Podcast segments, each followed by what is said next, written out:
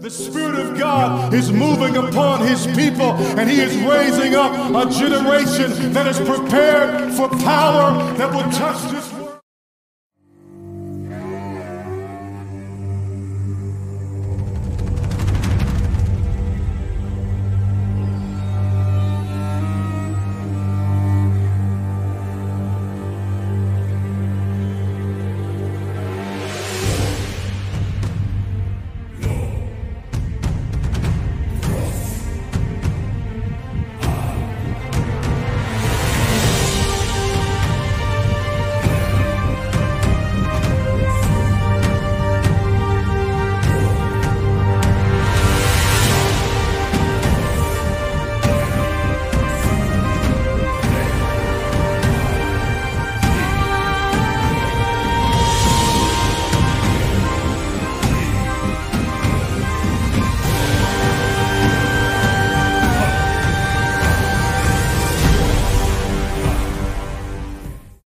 world. Histories around a lot of things that happened in this country. In the night, up came a person who was wearing a cloak, and he had in his hands the Great Seal of the United States. Jefferson, of course, looked at it and said, This is it.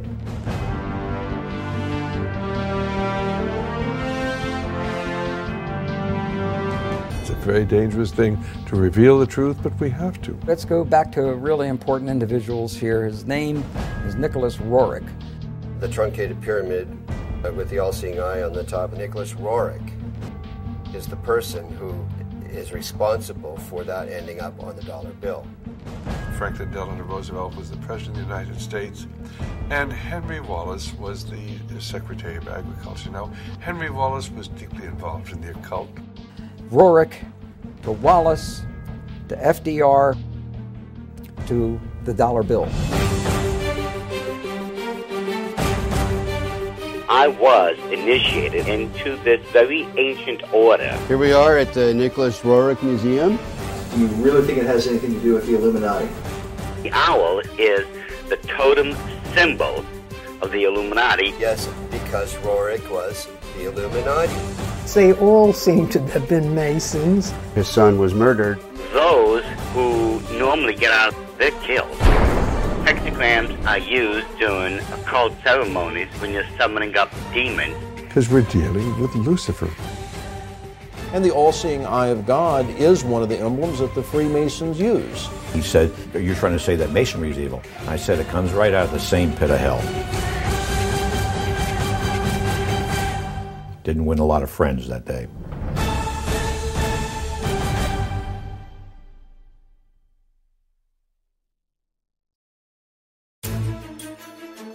Our history of the dollar bill is a strange telling, one that involves an American president, a former vice president, a mysterious Russian mystic, and a determined Jewish researcher on the trail of an ancient artifact that is said to have been in the possession of the most powerful rulers in history and somehow directly influenced the design of the dollar bill. As incredible as it seems, it's believed this mysterious object could mark the beginning of Armageddon. There's going to be a bloodbath there. With them is an expert in the signs and symbols of the occult world. This is not the eagle. Who claims that the details of the dollar bill are no accident, but represent the diabolical working of secret societies. This is the eye of a phoenix looking on in favor of the secrets of the dollar bill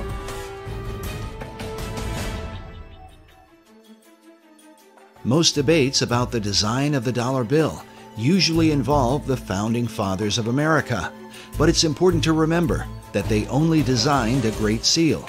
There are many details to the dollar bill that go far beyond the seal itself. The Great Seal was developed through three committees involving a total of 14 men.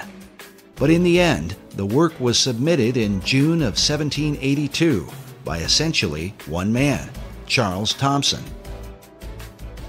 What is little known is that while Thomson presented a preliminary sketch, his final design was submitted to Congress only in the form of a written description.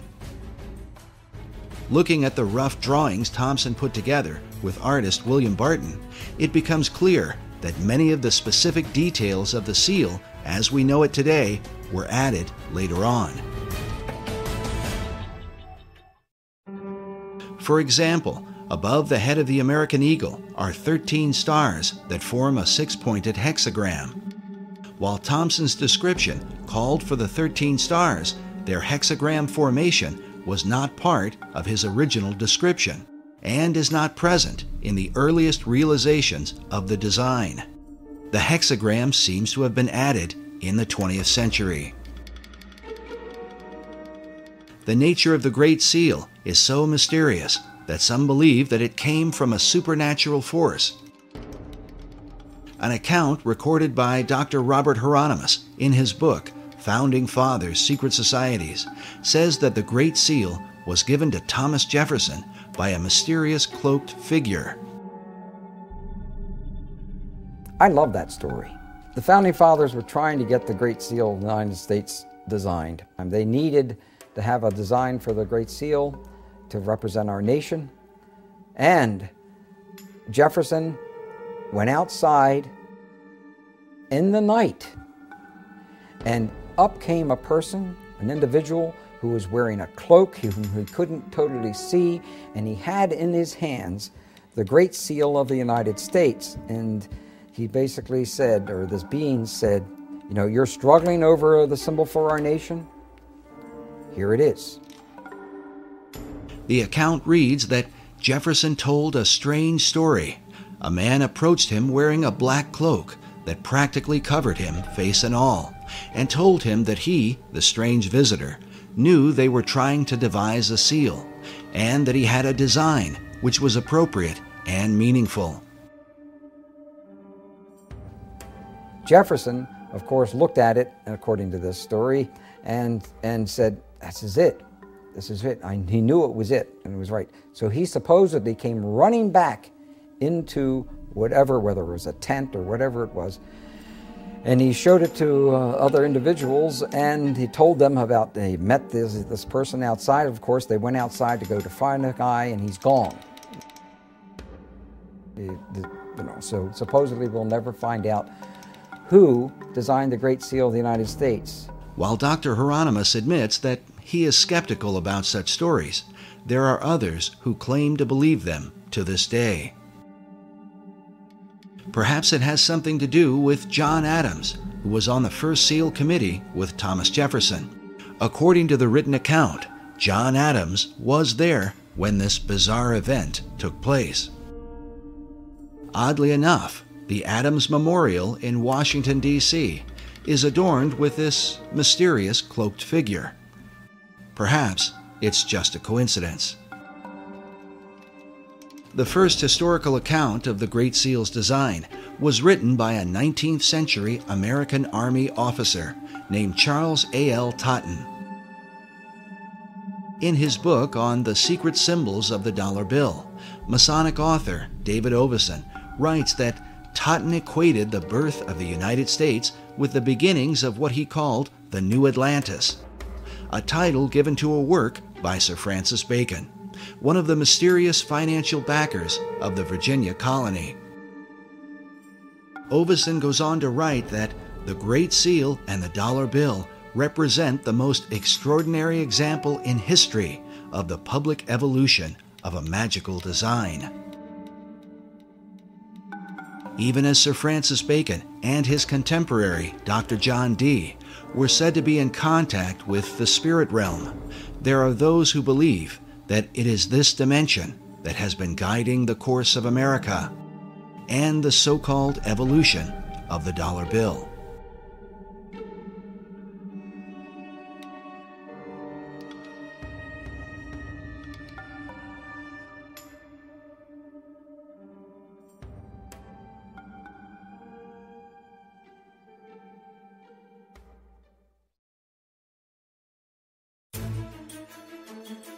Debates have gone on for years about the secret symbolism of the Great Seal of the United States, whether or not these symbols represent secret societies, or if they are what the White House and the U.S. Congress currently tell us symbols of divine providence, of stability, and the patriotism of America. What the Founding Fathers intended as they designed and ultimately approved of the Great Seal remains mostly a mystery. There's still a lot of mysteries around a lot of things that happened in this country. It's not, not in our history books. There can be no doubt that those things hidden in the shadows of the last two centuries are not easily brought to light. But when one comes into the modern era, into the age of photography, film, and the advanced practices of mass media, it becomes a bit easier to document world events and the intentions of those who have helped to shape them. In the late 19th century, Harvard professor Charles Eliot Norton referred to the Great Seal as a dull emblem of the Masonic fraternity. This idea was furthered by occult philosopher Manly P. Hall in the early part of the 20th century. Hall not only believed that the Great Seal was Masonic, but that it was created through the collective consciousness of the occult societies and represented the secret destiny that they had in mind for America. I'd say that he saw the secret destiny of America as the beginning of a world democracy, and that this was a kind of um, an experiment in democracy that had been envisioned for thousands of years before. So he saw this much like Francis Bacon envisioned what he called the New Atlantis. In 1926, Hall began publishing a newspaper called The All Seeing Eye, dedicated to his occult views of philosophy. It was during Hall's era that the all seeing eye of the Great Seal would be taken out of obscurity and placed on the back of the dollar bill by President Franklin D. Roosevelt in 1935. This might all be seen as just a coincidence, if not for the fact that FDR seemed to be familiar with Hall's teachings on the occult. Today, Hall's legacy is carried on at the Philosophical Research Society in Los Angeles, California. A society that Hall founded in 1934, just one year before the Great Seal found its way onto the back of the dollar bill. The current president of Hall Society is Dr. Obadiah Harris, shown here in what is called the Wisdom Library at PRS. According to their website, the library is made up of writings that deal with divination, tarot cards, Kabbalah, alchemy, astrology, metaphysics, Buddhism, theosophy, and secret societies. And wisdom literature is about relationships uh, not only to each other, but, but to nature, to the universe. That's what this library is. This library is a library about the wisdom that is in nature and in uh, your in relationships and how it is that you can tap into that wisdom in any culture. It all overlaps. And Mr. Hall felt like that was really the future for the human race. Like Hall, Dr. Harris believes in the destiny of America. Even more interesting is that Dr. Harris's own writing on the subject was unofficially acknowledged by an important figure in FDR's White House. I, uh, I wrote a little book one time. One of my first books I wrote was The Reawakening of the Americas. So we usually lose sight of the fact that a whole continent. And I, I got a little one cent postcard from Eleanor Roosevelt thanking me for that. I, I carried that around for years because I thought that was a, a great compliment. But even more important was the familiarity that President Franklin Roosevelt had with the arcane literature in Manly Hall's so called Wisdom Library, a collection of occult books that Hall had gathered from all over the world. And Mr. Roosevelt himself, you know, back in 1942, after the Pearl Harbor invasion, sent some of his people here to to microfiche uh, the works of the, in this library because he looked upon it as a national treasure. He wanted to preserve it. And uh, I was surprised that when I first heard that, just how much he seemed to know about such a treasure of wisdom that is contained here. FDR's interest in the arcane and mystical was further reflected in the relationship he had with his Secretary of Agriculture, Henry Agard Wallace. And so it was then in 1935 uh, when Franklin Delano Roosevelt was the President of the United States and Henry Wallace was the Secretary of Agriculture. Now, Henry Wallace was deeply involved in the occult. Wallace's interest in mysticism was well known in circles around Washington, D.C., but it was something that would eventually damage his career in American politics. H.L. Mencken dubbed Wallace the Swami, while it was also said of him that he was the only cabinet member who dabbled in the occult and who could cast a horoscope. In spite of all this, FDR ardently defended him.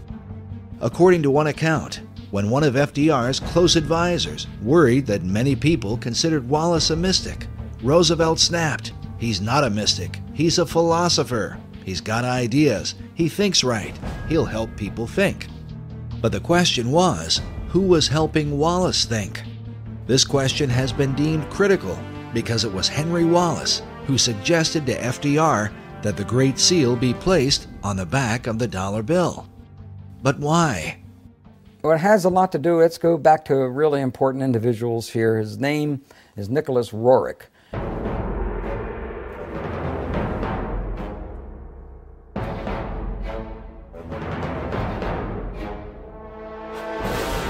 Nicholas Roerich um, was a very um, advanced spiritual soul with considerable vision. Nicholas Roerich was also a Rosicrucian. He was also a member of other secret societies. Roerich was a Russian painter and mystic who was deeply involved in theosophy and the teachings of Madame H.P. Blavatsky. He is famous for his travels into Tibet and the Far East in search of the legendary kingdom of Shambhala. But what was his relationship to FDR's Secretary of Agriculture? I believe that Nicholas Roerich was a spiritual teacher, not a supreme spiritual teacher, but was a teacher of Henry Agard Wallace. Roerich was considered not only a teacher, but a spiritual mentor and guru to Henry Wallace.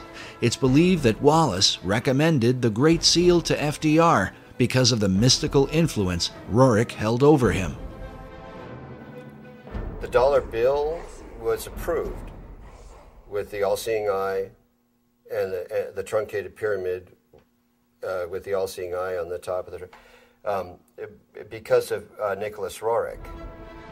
In the book Tournament of Shadows, the authors document much of the activities and influence of Roerich during this period. They write that Roerich's influence was suspected in the adornment of the $1 bill, with a verso of the Great Seal showing a pyramid crowned by an all seeing eye.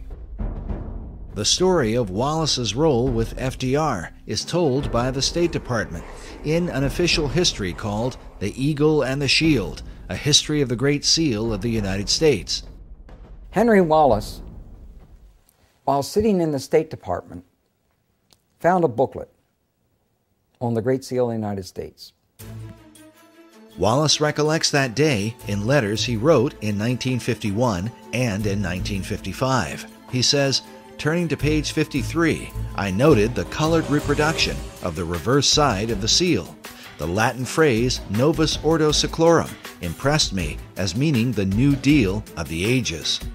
If, in terms of the dollar, if there's a code uh, about uh, the New World Order, um, I think that they jumped a few decades from the New Deal because the, the, the Novus Ordo Seclorum can be translated to the New Deal in English as easily and readily as to the New Order or the New World Order.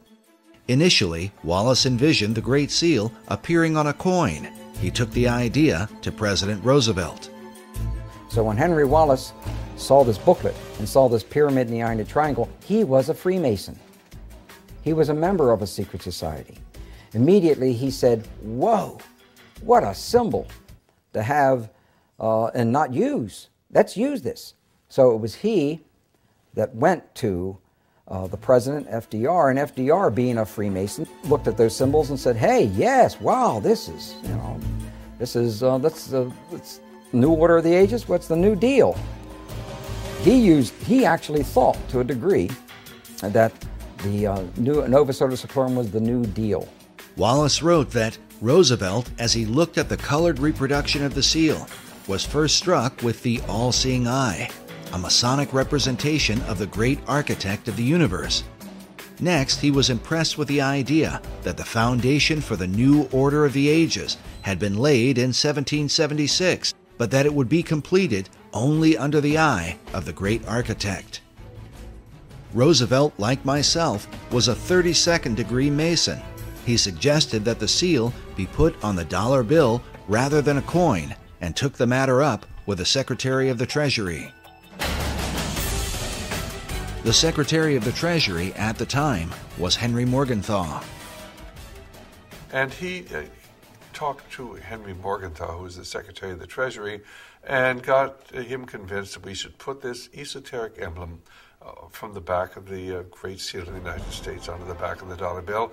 This really symbolized the fact that now the esoteric influence dominated the American government. And, and Morgenthau, uh, the Secretary of Treasury, uh, wrote extensively about this point, and he said there's some strange cabal, some mystical order behind the scenes, uh, uh you know, calling shots on on the on the uh, artwork uh, that appears now on our dollar bills. He had to approve it, and he later had found out that that that this was all Henry Wallace's. It was all based on Henry Wallace's relationship to Nicholas Roerich. Nicholas Roerich is the person who uh, is responsible for that ending up on the dollar bill. Today, the story of Roerich's mystical influence is told by a variety of occult researchers. You know, the dollar bill thing was about the New World Order. Actually, that came from Franklin D. Roosevelt and, uh, and others around him, even um, Nicholas uh, Roerich. It's almost like baseball. Roerich to Wallace to FDR to the dollar bill. While many people have never heard of Roerich, he was a well known figure during the FDR era, in the years preceding World War II. His works of art were internationally recognized, so much so that an entire building in New York was erected to house his many paintings. Roerich was nominated three times for the Nobel Peace Prize and was the inspiration for the Roerich Peace Pact, which was signed by Henry Wallace in the presence of President Roosevelt at the White House. In 1986, Mikhail Gorbachev called Roerich one of the cultural pillars of Russia. The Russian cosmonaut Yuri Gagarin, the first man in outer space, when asked what the Earth looked like from orbit, answered, very much like the paintings of Nicholas Roerich. He was a great oil painter, uh, bar none. He, he's one of the greatest in terms of the Himalayan Altai uh, uh, scenes that he depicted. He, he did some wonderful work. He was a gifted uh, artist. But Roerich's story is one of success and disgrace, as he eventually fell out of favor with his greatest supporters, and at one point was suspected by the Soviets, the Japanese, and the United States of being a spy. Information was coming out that Roerich may have been used as a spy when he went into uh, these other nations uh, in, in, the Far East. And with that, that's what broke the link between Henry Wallace and Nicholas Roerich. To learn more about this mysterious figure and his influence on the dollar bill, we travel to the Roerich Museum in New York, along with cipher expert and international codebreaker Buff Perry. who has long been associated with the museum and its curators. Here we are at the Nicholas Roerich Museum at 319 West 107th Street, almost at the corner of Riverside Drive. His paintings hang on, on the walls of three floors of this building, and also many of the treasured uh, archives, letters, and other writings and memorabilia of the Roerich family are housed here. I have a deep interest in the history of uh, Nicholas Roerich and his family and their association with a long lost artifact that I have had a lot to do with over the years. We'll learn more about this artifact later on as it ties together Nicholas Roerich with Henry Wallace, Manly P. Hall, and what some believe will be the future destiny of America. Like many who are involved in New Age and occult ideas, Nicholas Roerich dreamed of a united one world order. Nicholas Roerich is seen as uh, one of the key individuals, historical individuals, that uh, had a lot to do with the development of the League of Nations and subsequently the United Nations, and is recognized as such in in uh, in the United Nations building. I'm told I haven't seen such commemoration, but I'm told it's there. Um, and the history of the United Nations is is uh, often characterized in association with Nicholas Roerich's uh, global peace efforts. Roerich's dream was shared by his disciple, Henry Wallace, as demonstrated by the book Henry A. Wallace His Search for a New World Order. This concept is visualized by the cracked bronze globe that sits outside the United Nations building, where a new world is literally breaking forth from the old. But somehow, Roerich's ideas on the subject would get him into trouble with Wallace when he traveled abroad on behalf of the United States government. In the book, Tournament of Shadows, we read that Roerich had been chosen by Henry Wallace to scour Central Asia for drought resistant grasses to combat the Dust Bowl. This was the genesis of the Roerich expedition, financed and staffed by the Department of Agriculture. But during his two year expedition, Roerich seemed to be on a mystical journey, one that involved his quest for the legendary city of Shambhala and literally searching for signs of the second coming of Christ. Nicholas Roerich's idea was that the second coming of Christ was may happen within years, and that's why he visited uh, and, uh, India, China, etc., and and Russia, and digging up and trying to locate uh, spiritual centers and spiritual information along those lines.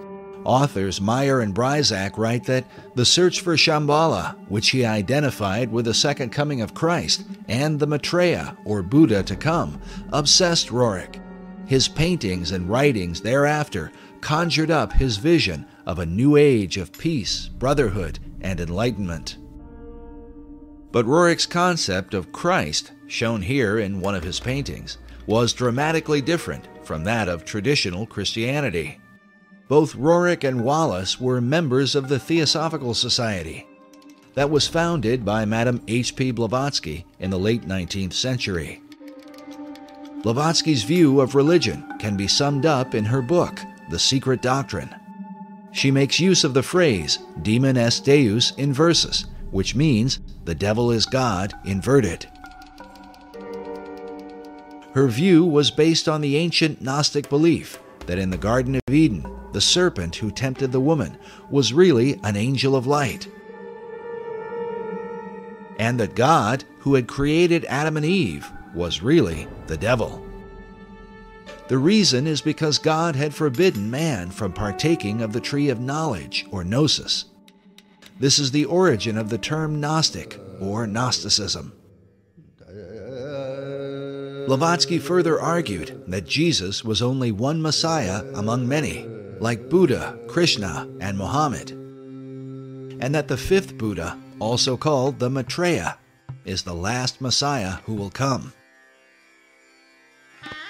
She says he will appear as Maitreya Buddha, the last of the avatars or wayshowers. This belief and expectation are universal throughout the East. This is the event that is said to have consumed Nicholas Roerich and that he would have taught to his devoted disciple, Henry Wallace. The proof of their bizarre relationship was more fully revealed in a series of letters penned by Wallace to Nicholas Roerich. Newsweek with Westbrook Pegler and others made a very big um, story out of what they called the Guru letters, the letters that Henry Wallace would send to uh, uh, Nicholas Roerich, which obviously uh, he considered him a spiritual teacher from that standpoint. Wallace had gone from being Secretary of Agriculture to FDR's Vice President. Though his falling out with Roerich had happened some years earlier, the Guru letters would surface once he decided to run for president. They had been obtained by cantankerous news columnist Westbrook Pegler through an unidentified source. Pegler, along with H.L. Mencken, questioned Wallace in a news conference about the letters, but he was, at best, evasive and refused to answer their questions in a direct manner. The letters were signed H.A.W., assumed to be Henry Agard Wallace. In one of the letters, Wallace allegedly wrote of curing his headaches at formal dinners by rubbing his forehead with a Tibetan amulet. In another letter, he said to Roerich, I have been thinking of you holding the casket, the sacred, most precious casket, and I have thought of the new country going forth, and I have thought of the admonition, await the stone, the sign of Shambhala. There's these letters, and they, and they indicate very strongly, no matter how you want to interpret them, that he was his teacher. Wallace went on to say, We await the stone, and we welcome you again to this glorious land of destiny. The stone he's referring to is the artifact that cipher expert Buff Perry has been following for many years now. We learned about this mysterious stone during our first interview with Perry at Manly Hall's Philosophical Research Society, where a statuette of Nicholas Roerich, holding a casket like the one described by Wallace, sits on one of the tables in the library. It was first mentioned to us by Dr. Obadiah Harris. So, well, this would this this would be a this would be a very favorite thing to to Manly Hall. This is Nicholas Roerich, who lived in the early part of um, well, actually, he lived even even in the 20th century up until 1947. There, there's a Roerich Museum in New York, and this, of course, is of Mr. Roerich himself. Then, then there's, there's this little casket, and in this casket symbolizes uh, what he was given, which is the foundation stone of America. And uh, we don't know where that stone is today. Uh, I think that um, um, Buff Perry knows a little more about where it might be now. We then asked Buff Perry to explain the stone in relation to the statue of Nicholas Roerich. The statue is based on a painting his wife Helena painted of him. The casket he's holding with with a a uh, uh, cloth fabric, a kind of sacred, appearing to be Tibetan cloth fabric over it, um, is a casket that contains a stone.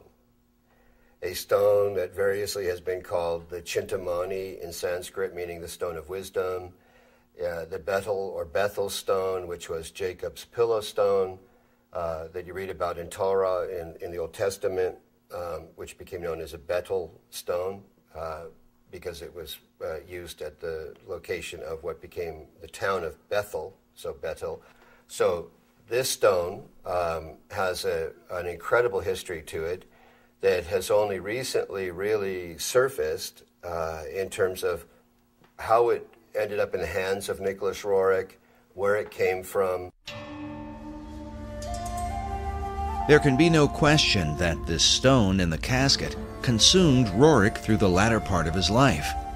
His paintings are filled with the repeated imagery of it. And here you have a man delivering that casket up again. It appears in, you know, it seems like almost all of Roerich's paintings. These are uh, supposed to be his family and ascendant masters uh, carrying the Rothenburg casket in which that stone was kept. Roerich called the stone the treasure of the world. Even his wife, Helena, is pictured in this portrait, which hangs in the Roerich Museum, with the casket resting next to her, something she and her husband had received under mysterious circumstances in 1923. Everything changed once they received this. But why would this artifact be of interest to FDR's vice president, Henry Wallace? And how could it relate to the design of the Great Seal on the dollar bill? As Buff mentioned earlier, the stone is said to be the pillow stone of Jacob, upon which he had his dream of a ladder that stretched from earth to heaven, with the angels of God ascending and descending on it. The ladder itself is a recurring symbol in secret societies, especially Freemasonry. Master Mason Albert Pike wrote extensively of Jacob's ladder in his book Morals and Dogma, and even suggests that Jacob's ladder may in fact have been a pyramid.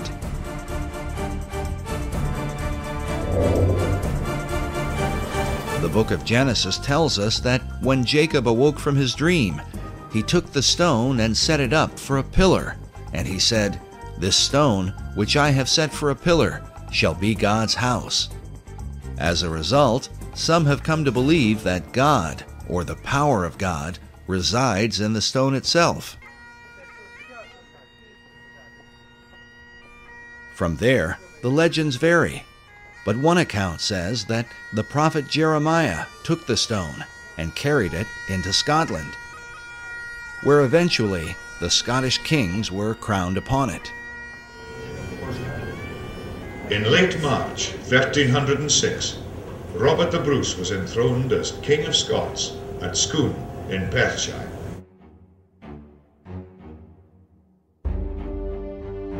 An old Scottish poem says, Except old seers do feign, and wizard wits be blind, the Scots in place must reign, where they this stone shall find.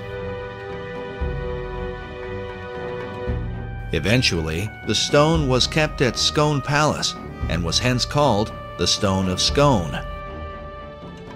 To this day, the Scots also call it the Stone of Destiny. In the year 1296, King Edward I of England captured the stone and it was taken to Westminster Abbey for the crowning of English monarchs.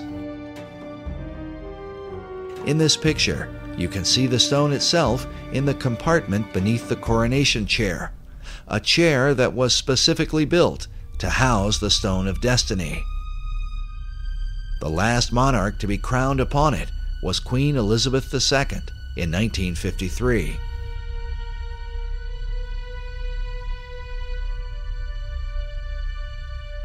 But in 1997, the English supposedly returned the ancient stone to the Scots, with the understanding that the future monarchs of England would continue to be crowned upon it. Today, the stone is said to be housed inside Edinburgh Castle in Scotland.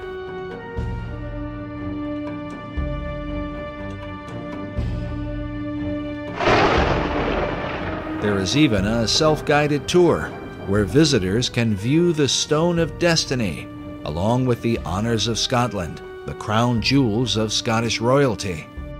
According to the tour guide we spoke with while there, this is the legendary stone. But if this is true, then how could the stone have ended up inside a casket in the hands of Nicholas Roerich? The answer, given by Buff Perry and others, is that the stone currently at Edinburgh is a fake. Uh, the stone of Scone, because uh, the, the one that's actually in Edinburgh Castle is a fake, and most Scots know it. Because once the English came and stole it once, they were never going to be stolen again. so the one that's actually in the castle is not real.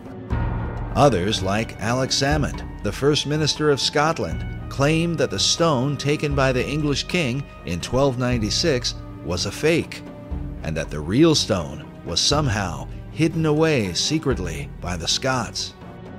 Exactly where the real Stone of Destiny is today and how it may have changed hands over the centuries continues to be a matter of debate. Nevertheless, its importance is recognized by nearly all occult societies in the world today. It is the foundation stone of all history. It's also called the Philosopher's Stone. Um, it, it, ha- it, has met the lapis exilis in the Grail uh, literature cycles that came out of Chrétien de Troyes and, and uh, Wolfram von Eschenbach. Uh, it, Wolfram von Eschenbach writes in Parsifal that uh, the stone is called the Grail. While the Holy Grail is traditionally thought of as the cup of Christ, those involved in secret societies believe that the original and oldest form of the Grail is the Stone of Destiny, written of by Wolfram von Eschenbach in his Grail legend, Parsifal. And he calls it lapis exilis, which is a, a way of saying the exiled or wandering stone. Uh, he does that uh, because of the history known in Freemasonry and in the secret societies of this stone's movement around here and there, and where it would be would, would, would indicate the importance of that place.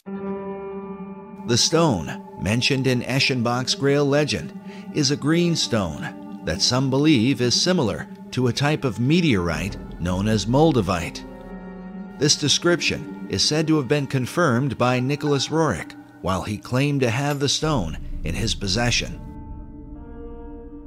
The secret societies believe that this stone, that supposedly fell from heaven, empowers that person or place of its location. And it has to do with the secret history of America and why that stone arrived here, who brought it. As we showed earlier, Dr. Obadiah Harris referred to it as the foundation stone of America. What is the significance of the uh, foundation stone of America? Well, the foundation stone is really about is about what America is about, uh, and also what England seems to be about, and uh, so it's really it implies the great mysteries that was contained in the great mystery schools and of those who had this vision. Was it this mystery school vision that guided FDR and his fellow Mason, Henry Wallace, as they set the all seeing eye of the great architect on the back of the dollar bill? When one considers the repeated use of the word destiny by Manly Hall, who wrote of the secret destiny of America, along with FDR, who had knowledge of Hall's library and who said that Americans had a rendezvous with destiny. And then Henry Wallace, who referred to America itself as the land of destiny. It only makes sense that such men would have taken an interest in the stone of destiny. That Henry Wallace had an interest in seeking the Holy Grail is proven by the letters he wrote to Nicholas Roerich. As a Freemason, he would have seen an occult connection with America. Since the Stone of Destiny is said to have come from heaven to earth, from the dog star Sirius. Known as the brightest star in the heavens, Sirius is an important key to understanding the stone and what the secret societies intend for the destiny of America. When the United States was founded, the architecture of Washington, D.C. was designed in alignment with the rising of Sirius in the east.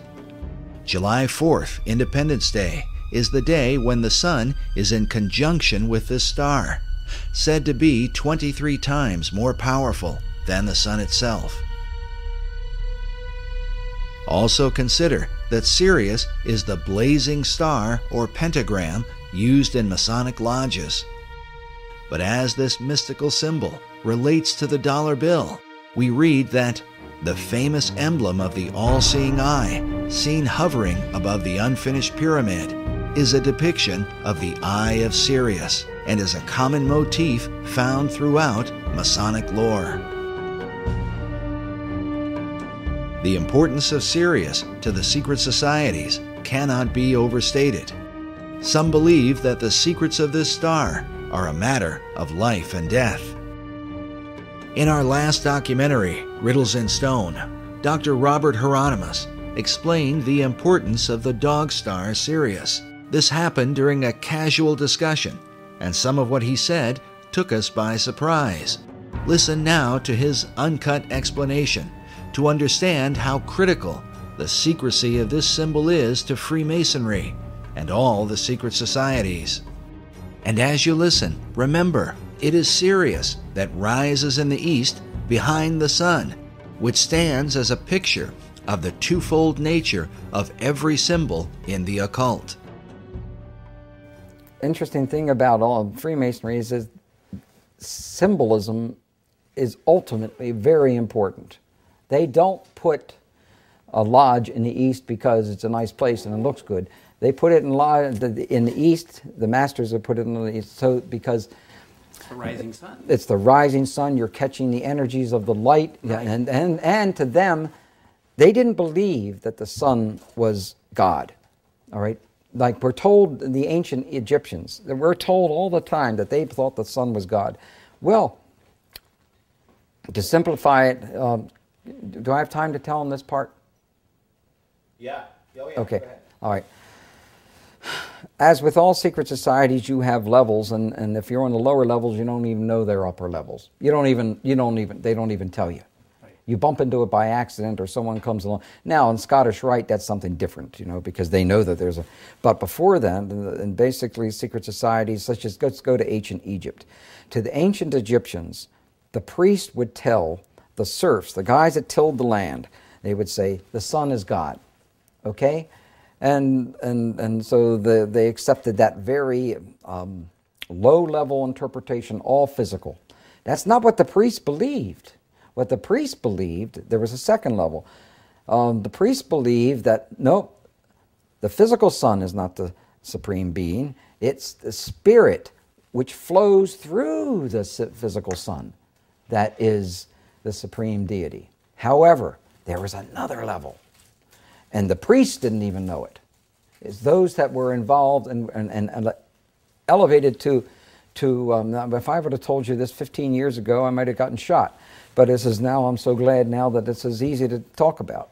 Um, the, the third level, which was the which was a better, a higher level of understanding, said, nope, it's not that's not the sun. The sun is not the supreme deity. No, yes, spiritual energies come through the sun. That's not what we're talking about. What we're talking about is the star Sirius. The dog star. The dog star, because the dog star was everything to the ancient Egyptians with the rising of the Nile and the feeding of the people. And, and well, so. Ovason says that Washington, D.C. was. Uh, was you know the, the dog star was important in the founding of Washington D.C. Indeed, it was yes, and and and, and as and that that's a reflection on America. But the point I was just trying to make was that third level is never told.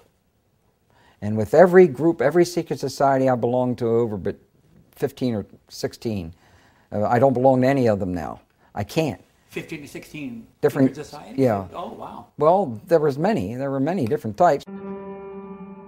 While Dr. Hieronymus's claims of belonging to more than a dozen secret societies might sound incredible, it is important to remember that he is the most highly recognized authority on the history of the Great Seal. Eye in a triangle in the pyramid. And he is closely associated with the leading Masonic apologist in America, Dr. S. Brent Morris. Now, you know, Bob Hieronymus, Dr. Bob, is the expert on the Great Seal. Because of this, we believe the insights of Dr. Hieronymus not only into the Great Seal, but also on the importance of the dog star Sirius to secret societies becomes that much more significant. Listen again to what he says about Sirius when we make mention of the book on the secret design of Washington, D.C. by Masonic author David Ovason. And so, Ovason says that Washington, D.C. was. Uh, was you know the, the dog star was important in the founding of Washington D.C. Indeed, it was. Yes, and and and, and as and that that's a reflection on America. That's a reflection on America. How is Sirius a reflection on America, according to the secret societies? And is it just a coincidence that the Stone of Destiny, awaited by an American vice president and supposedly in the possession of his guru, is said to have come from this blazing star? In the occult, the stone is not only a type of the Holy Grail, but seems to be a symbol for the secrets of Masonry as understood by Henry Wallace. In his book, The Occult Conspiracy, Michael Howard says of Wallace that the Secretary of Agriculture was well versed in occult knowledge. In a letter to his Russian guru, he stated The search, whether it be for the lost word of Masonry or the holy chalice, or the potentialities of the age to come, is the one supremely worthwhile objective. So may we strive for the chalice and the flame above it. Howard says the chalice he refers to is the Holy Grail, regarded by the Rosicrucians as a feminine symbol for perfection, and the age to come is the dawning of the Aquarian Age. The concept of the flaming chalice is another repeated theme in the paintings of Nicholas Roerich. And you can see this entity holding the chalice, and there's a flame coming up from the middle of the cup part of the chalice. This is a painting of Prophet Muhammad and interestingly, he's uh, viewing a specter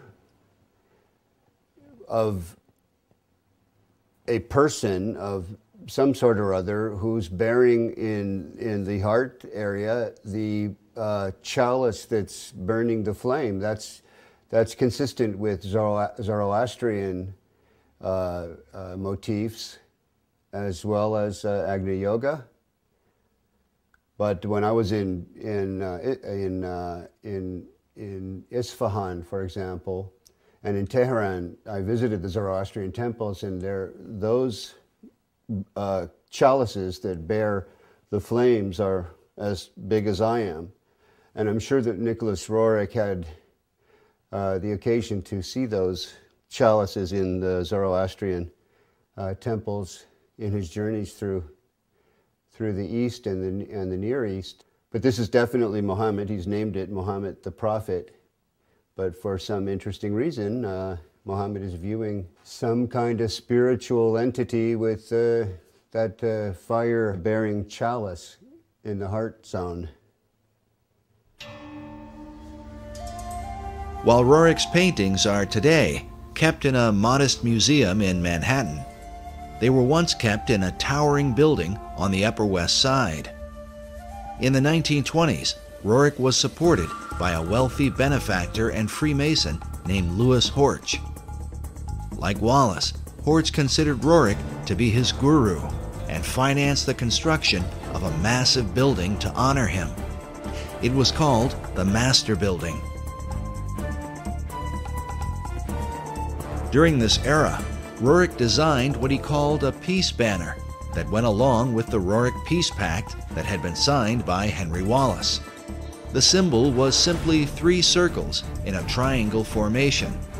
This symbol can be seen even today, engraved on the black cornerstone of the Master Building.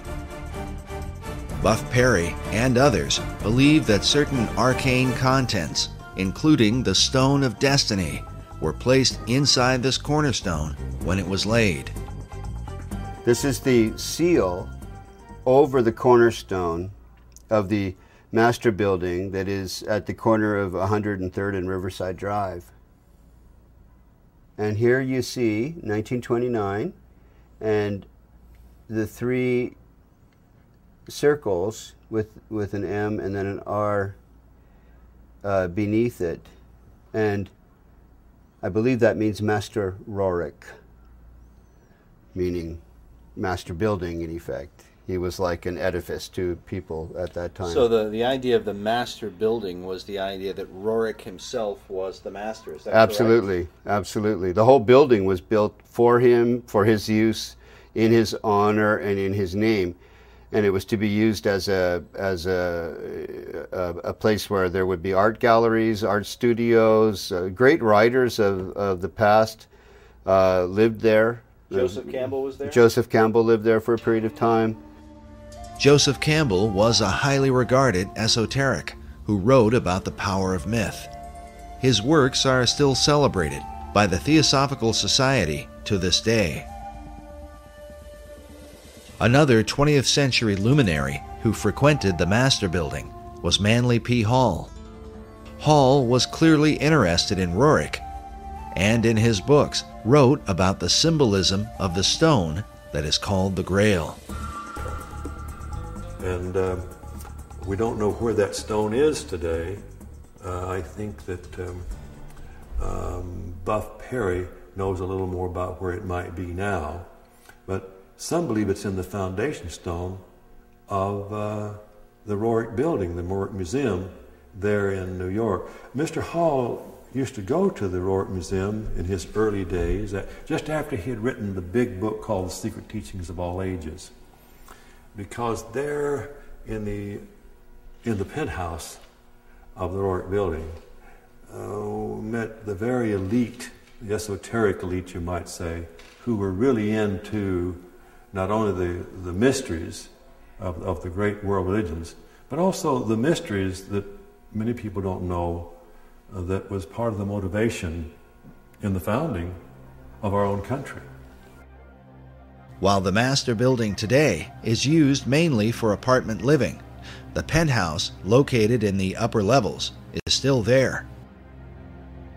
Is it possible that Henry Wallace could have been one of those esoteric elite who met there with men like Manly Hall. There is at least one record of his meeting with Nicholas Roerich at the Master Building. American Heritage reports that Wallace visited the museum and was thrilled beyond measure to receive a brief audience with Roerich. He found the artist's appearance, demeanor, and plans to promote culture and peace extremely impressive. He admired Roerich's paintings because he said they gave him a smooth feeling inside. The article goes on to say that Wallace avidly read the painter's writings and frequently communicated with the officials of the Roerich Museum. Whether FDR himself ever attended the penthouse meetings is unknown, but it is reported that the president's mother was an admirer of Roerich, and Roosevelt himself had once met and been favorably impressed by the artist. It is also worth noting that in 1932, First Lady elect Eleanor Roosevelt gave a lecture at the Roerich Museum Lecture Hall. American Heritage writes the State Department grew very nervous about Roerich, but he had influence in the Oval Office. With such connections, is it possible that inside the mysterious penthouse at the upper level of the master building, the so called esoteric elite decided on the design for America's dollar bill. Remember that the master building was finished in 1929. The Great Seal was not placed on America's currency until six years later in 1935. All of the players in this drama were involved in Masonry, including the Secretary of Treasury, Henry Morgenthau, when when uh, Morgenthau, the Secretary of the Treasury, uh, regretted having placed the uh, the all-seeing eye on the verso of, of the American dollar bill, he made reference to a small Kabbalistic group that used that symbol in their ceremonies, and, and because of that, regretted that that symbol ever would have uh, made it onto the dollar bill, which to me is rather peculiar because Masons for centuries had already uh, used uh, that all seeing eye in their lodges, in their literature, and you know, in all means and manner of expression. Perry's suggestion is that while Morgenthau, as a Mason, might not object to a Masonic symbol, he was concerned about the influence of what appeared to be a personality cult surrounding Nicholas Roerich. He was a little embarrassed that perhaps all of the information got out that Nicholas Roerich, the guru, um, would have been instrumental in uh, seeing to it that that symbol ended up on the dollar bill. We took a trip to the master building and met with the building's historiographer, Mildred Speiser. She lives inside one of the apartments with a view through the right angled windows that are famous for being the first of their kind. Whether or not they were intended to represent the Pythagorean right triangle, a favorite symbol among Masons, is for the viewer to decide. Roerich's idea was to, uh, to have that Mason symbol put on the dollar bill, so the whole, every resident in the U.S. is connected to uh, Roerich through the dollar bill. While we were there, Mildred confirmed that Roerich's chief financial supporter, Louis Horch, was in fact a 33rd degree Freemason. And that was given, uh, was uh, sent to me by Oriole. Uh, her father was Louis Horch, and she and her mother, Nettie Horch, were very involved with the museum. And uh, during this time, they were caught up in the mysticism of uh, Roerich. And those who were part of Roerich's inner circle were invited to the highest level. With Mildred's help, we were able to make our way up the elevators and then the many stairs to the much talked about penthouse, which some have called a kind of temple or meditation room.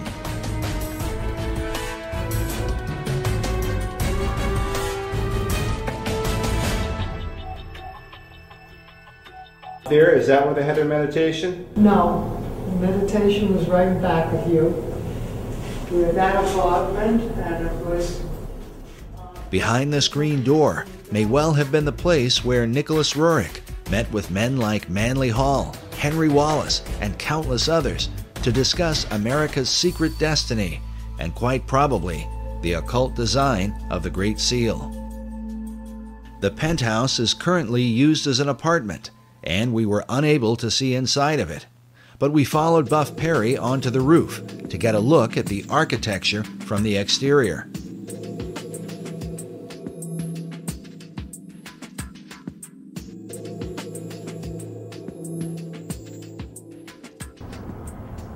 We're at the very top of the master building, and uh, behind you is the river, and in front of you is the outside walling of the uh, meditation room or temple or whatever one wants to call it, the chapel that Roerich had uh, constructed for his private spiritual purposes. So it's right on the other side of this yeah, wall. It's this, all this in here. And that's the very top.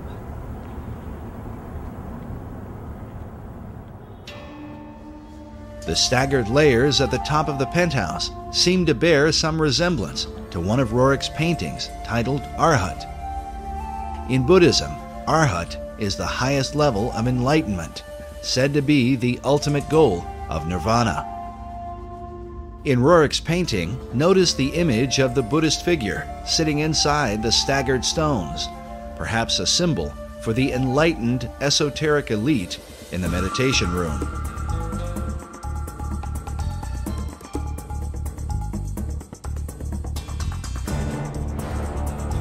The master building rooftop is undoubtedly interesting, especially since it overlooks the Cathedral Church of St. John the Divine, the largest cathedral in the world. where many of the occult concepts of America all seem to come together. What's interesting is that much of the cathedral was being built during FDR's administration. On the outside, there is a cross before what is called the rose window, an obvious symbol of Rosicrucianism. Inside the cathedral, we find praying saints alongside lurking demons. An image of what looks like a Zoroastrian Maitreya hangs upon a cross at the altar. Meanwhile, an upside down cross is seen in one of the alcoves, serving as a monument to September 11th. Elsewhere, a phoenix bird is carved beneath the pulpit. A carving of George Washington is found next to that of William Shakespeare. And on the floor is the seal of St. Albans. St. Albans was one of the names given to Sir Francis Bacon. And in the midst of it, we find obvious imagery pertaining to the Holy Grail. Some more obvious than others, like this seal on the floor of the cathedral. But notice that there are two cups beneath the cross. Could this be suggestive of the two grail concept put forth by Wolfram von Eschenbach and others, who believe that the grail is both the cup of Christ and the stone of destiny? It is worth noting that Grail legends were of great importance during the time of FDR and the whole World War II generation. Not only in America, but in Europe, Richard Wagner based his famous opera, Parsifal, on the writings of Wolfram von Eschenbach. This opera would become a central focus for Adolf Hitler, and as a result, there are some who have argued that Hitler's whole life was dedicated to the Holy Grail. Occult historian Tracy Twyman writes of what Hitler and other occultists believed about the Grail, that it dates long before the time of Christ, all the way back to ancient Atlantis. She writes that just as Hermes possessed a magic stone, which has been associated with the Holy Grail, Hercules also possessed a heavenly stone and a special cup that he carried it in.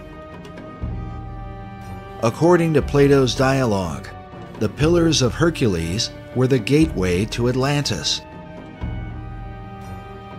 This may be why Sir Francis Bacon used these same pillars as a symbol for achieving greater knowledge. Oddly enough, about the same time the Masons were finishing the work on the master building. Nicholas Roerich finished this painting titled The Last of Atlantis. Which brings us back to the greater mystery of the Roerich building and what may be the secret key to understanding the dollar bill. But first, how did the Stone of Destiny come into the possession of Nicholas Roerich? The receiving of this stone in the Roth- Rothenburg casket uh, was very mysterious. Nobody's completely certain who sent it to him, um, but but he and his wife Helena were in Paris in 1923, uh, uh, in, a, in an exquisite suite, when all of a sudden this was delivered, and it was delivered in this box, and the box says Cinq Place Vendôme, and that's that five Vendôme Place, which was where they were staying, and it was sent from Bankers Trust from MM, and it's addressed to Madame and Monsieur N. Roerich. And after many years, this is what has come of the Rothenburg casket that was in this pine wood box.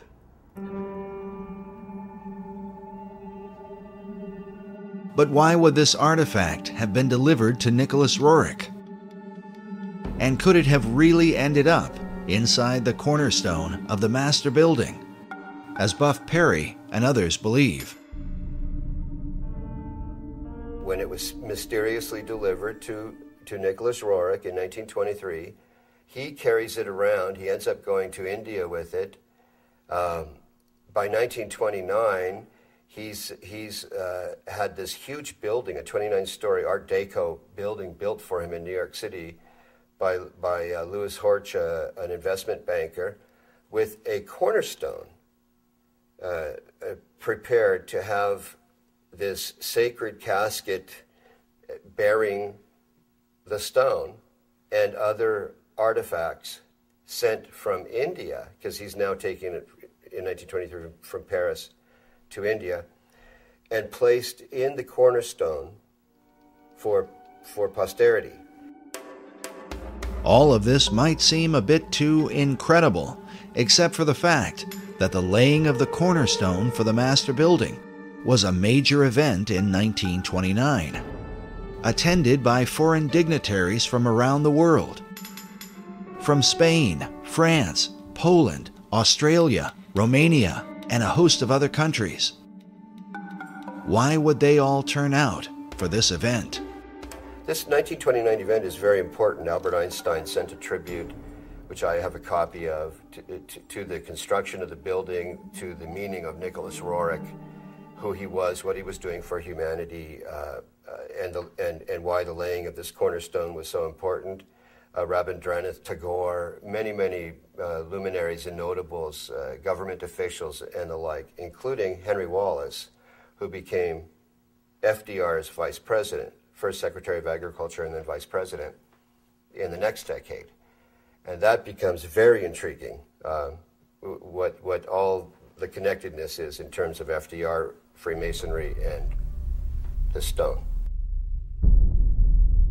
Just as Freemasons were involved with the designing of the dollar bill, they were also involved in the construction of the master building.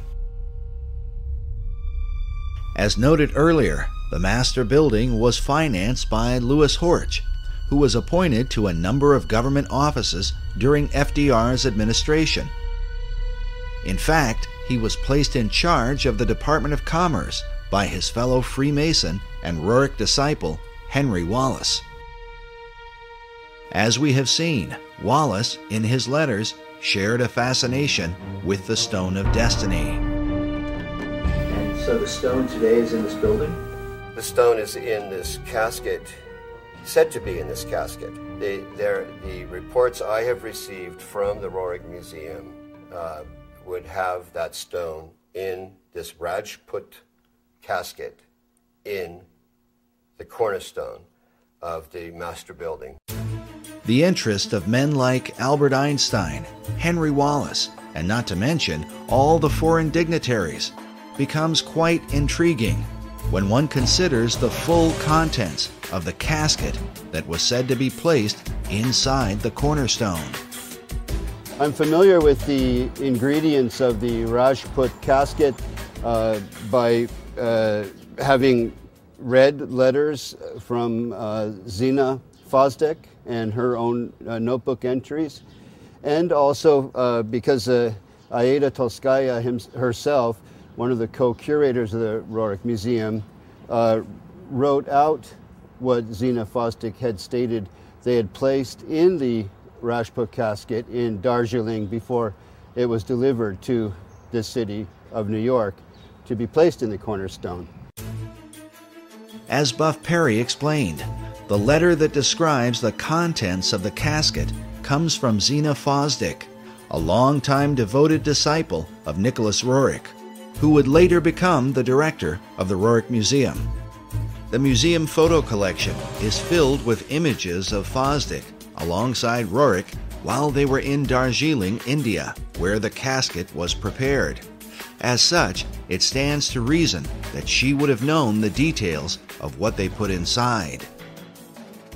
The letter's written by Sina Fosdick, um, and it was actually uh, an entry in her diary. And what's written here is an accounting of all of the ingredients that are in the Rajput casket that was prepared in Darjeeling, India, um, in 1928 to be delivered to New York, to Manhattan, uh, and to be placed in the cornerstone of the master building. Uh, there are a lot of interesting things uh, that were placed in the in the Rajput casket. Uh, for example, an image of Maitreya printed on Tibetan paper. As we showed earlier, in the occult belief, the Maitreya is said to be the last Messiah that will come. The Maitreya is seen as the final deliverer and incarnation in the Buddhist tradition. Again, he's also Kalki in the Hindu tradition, the 10th incarnation of Vishnu. Vishnu is the great god of, of Hinduism. So they're not mixing up Jesus with Maitreya, but they are seeing Maitreya as a messianic figure, a world Messiah who would answer all of the expectations of all the world religions at one time.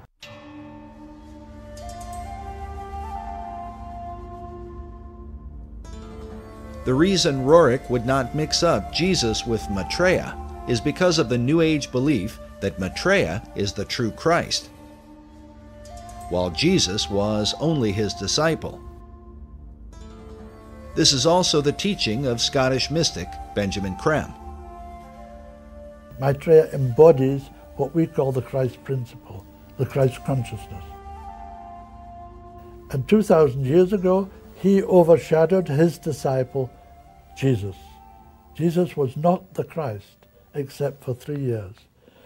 Over these three years, from the baptism to the crucifixion, Jesus was overshadowed by Maitreya. And when he spoke, sometimes it was Maitreya speaking, sometimes it was Jesus. We featured Creme in our last documentary, Riddles in Stone. He is the founder of Share International and has been declaring for more than 30 years that Maitreya would be arriving soon. Maitreya is standing by, ready to come into the world at any moment. When we spoke with Creme in 2006, he had just come from speaking to the United Nations. While I was in New York, I gave a talk at the United Nations, and uh, there was a large group of of, uh, of New York um, theosophists. A certain number from outside the United Nations were allowed to come to the talk, and they were very responsive, very responsive. These theosophists are modern members of the Theosophical Society, of which both Nicholas Roerich and Henry Wallace were members. Other famous members included Thomas Edison and Mahatma Gandhi, as well as Gandhi's close friend Jawaharlal Nehru, the first Prime Minister of India. Also pictured here, beside Nicholas Roerich. But in addition to the image of Maitreya, what were the rest of the contents buried inside the cornerstone of the master building? A portrait of MM. This, I believe, is is uh, is uh, Master uh, Morya. Master Morya was one of the names given to a spirit that is said to have inspired Madame H.P. Blavatsky. Roerich's wife, Helena, claimed that the same spirit was in contact with her and inspired her writings. It's Master Morya, uh, who is actually Helena Roerich, channeling uh, this this uh, this entity, if I, I can put it that way. One of her books was titled On Eastern Crossroads, in which she wrote extensively about the stone in her husband's possession, calling it the serpent stone, and saying, The stone cometh, and it is a most grievous error to deny the stone.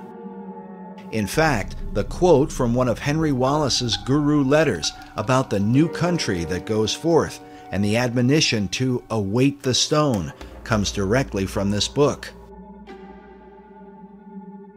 Nicholas Roerich tended more to write about, you know, sort of physical reality and the adventures in the Himalayan mountains in the Altai region of, uh, toward the Himalayan mountains, where his wife, Helena, wrote about the channeling and the esoterica, uh, the theosophical kind of side of things.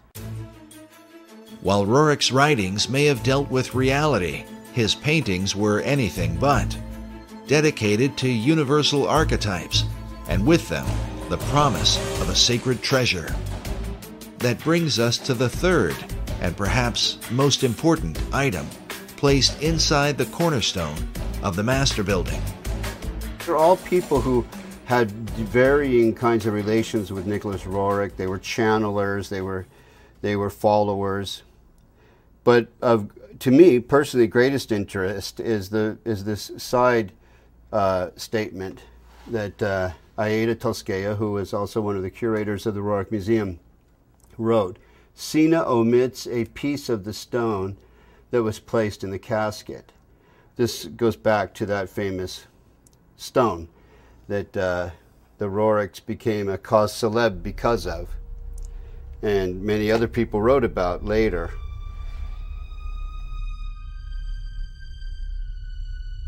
Everything changed once they received this. The 1924 marked a whole new direction for them all, and this came about.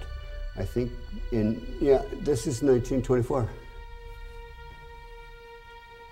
You'll see the casket here is the same casket there.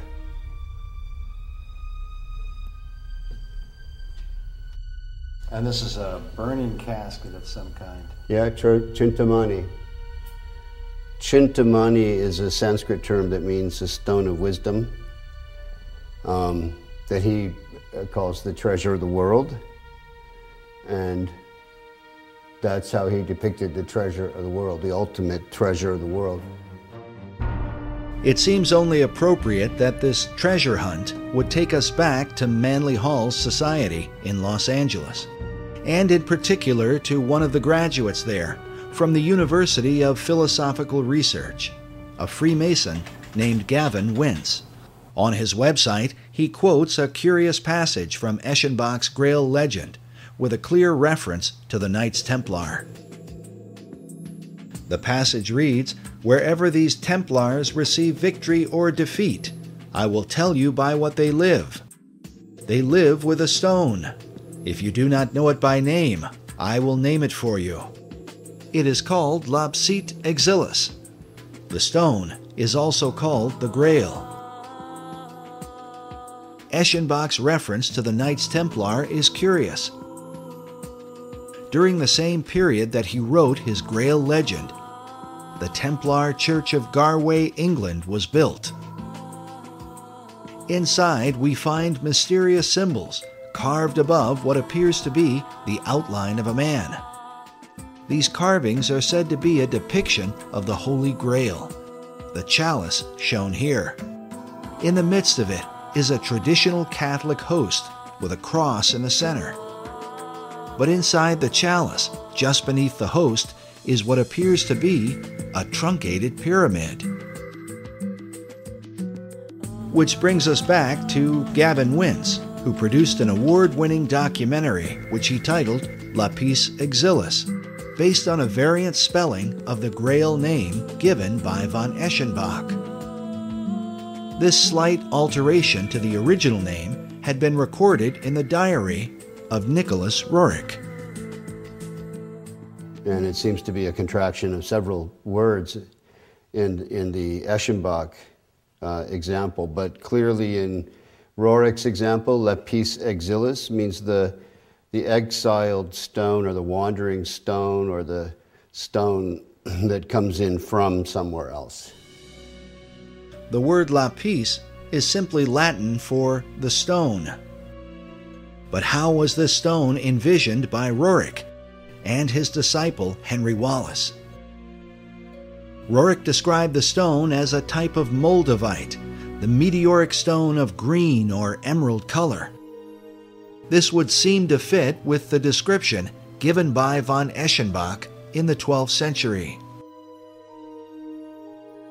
On his website, dedicated to the stone's history, Freemason Gavin Wince came to this conclusion about just what Nicholas Roerich envisioned as lapis exilis, the stone they call the Grail.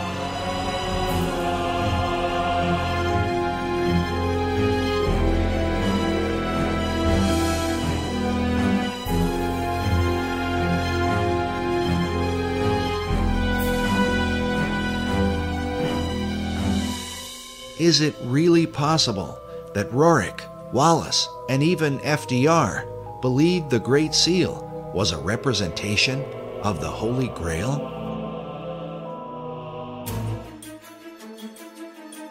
And if so, then, as the treasure of the world, would this explain why the US dollar has been used from the time of FDR onward to send financial aid to nearly all the countries of the earth?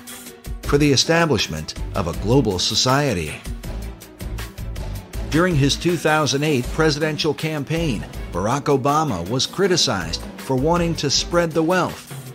But in reality, the redistribution of wealth, a socialist tenet, is a practice that the United States has engaged in at a global level for more than half a century, beginning in the aftermath of World War II. We want peace and prosperity for the world as a whole. The United States now is conducting a new kind of foreign aid program. Aid not for destroyed industrial nations, but for developing countries with limited knowledge of modern technology. Many are just emerging from colonial status. American aid seeks to lay the foundations for industrial and agricultural growth.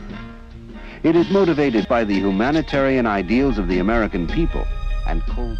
But now that the economy of the American people has taken a turn, and it seems that the dollar is declining fast, how could this fit in to the plan of the secret societies? Consider that when the shock waves of the American stock market shook the world, France and China called for a global currency and a new world order. Which brings us to the other half of the dollar bill's design the American eagle, that some believe represents the mythical phoenix, a bird that is said to destroy itself by fire. But according to Wolfram von Eschenbach, the power of the phoenix lies in the stone of destiny. In Parsifal, he writes, By virtue of this stone, the phoenix is burned to ashes, in which she is reborn. Thus does the phoenix molt her feathers, after which she shines dazzling and bright, and as lovely as before. If these ideas are truly embraced by secret societies, could this suggest the intentional destruction of the American dollar, which will then force our financial networks into a global economy, resulting in a new Atlantean empire that extends to all the earth.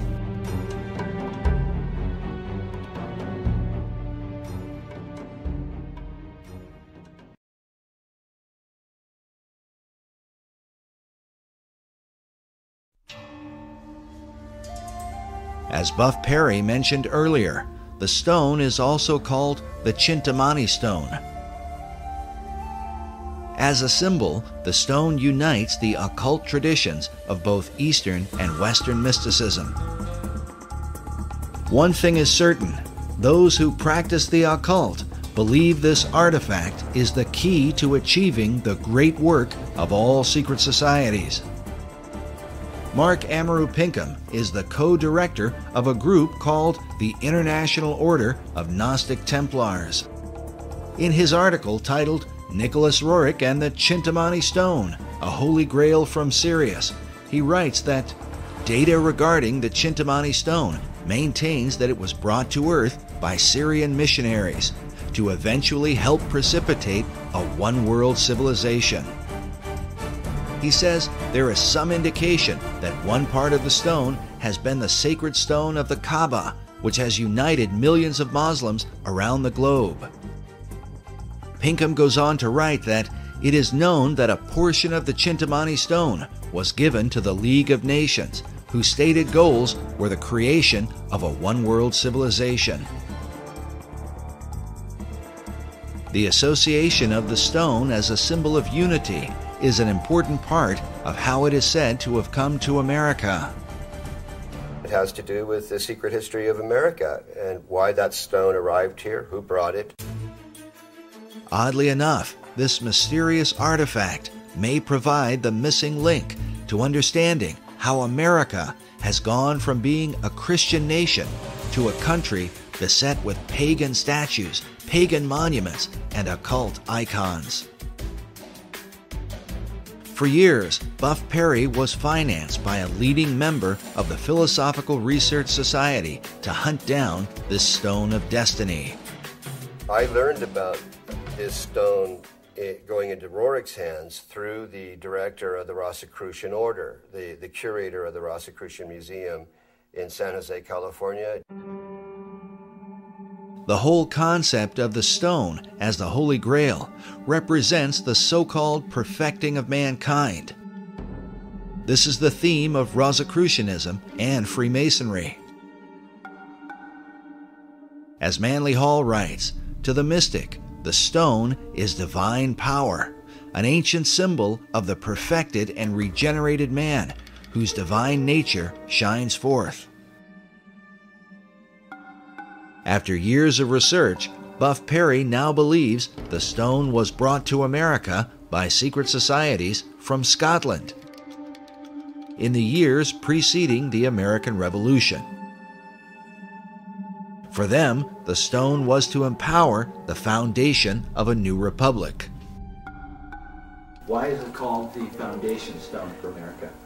The foundation stone for America because it was brought here by the Jacobites who had been arrested at Preston in 1715 in their attempt to overthrow uh, the kings.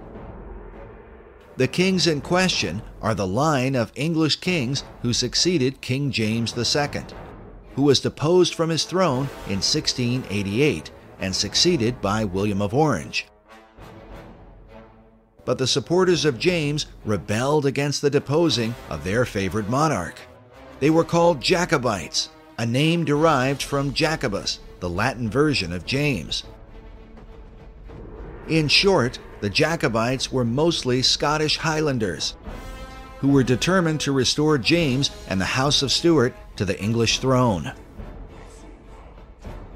But the reason King James II was deposed presents a powerful clue as to why America has been steadily transformed into a cornucopia of pagan and occult philosophies. King James had proclaimed that Jews and Presbyterians and Quakers and Catholics and even Ottomans should be embraced by the Church of England. That's why he was deposed. So the the subsequent formation of this Jacobite revolutionary uh, social order was in, in, in re- reaction to his deposition and in support of his embrace of Jews, Presbyterians, Quakers, Catholics, and Ottoman Muslims. Since the Protestant English rejected James' ecumenical ideas, and also feared that the hand of Rome was somehow involved. The Scottish Jacobites engaged in a series of rebellions against the new line of English kings.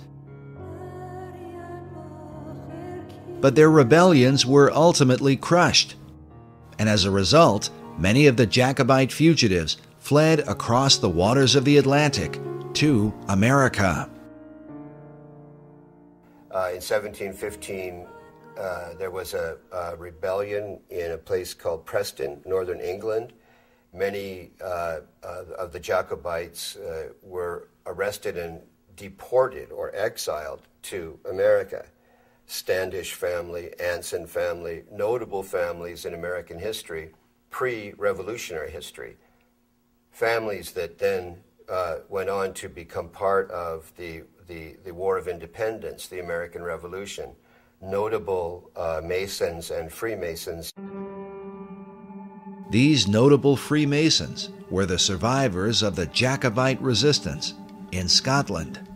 A land with a long history of secret societies, whose influence is both mysterious and extensive. Consider that centuries earlier, the Knights Templar fled persecution and are said to have hidden themselves within the Masonic lodges of Scotland.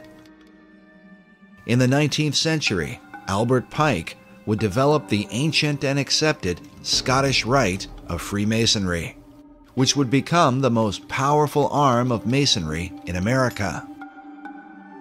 Meanwhile, President Woodrow Wilson once said that every line of strength in American history is a line colored with Scottish blood.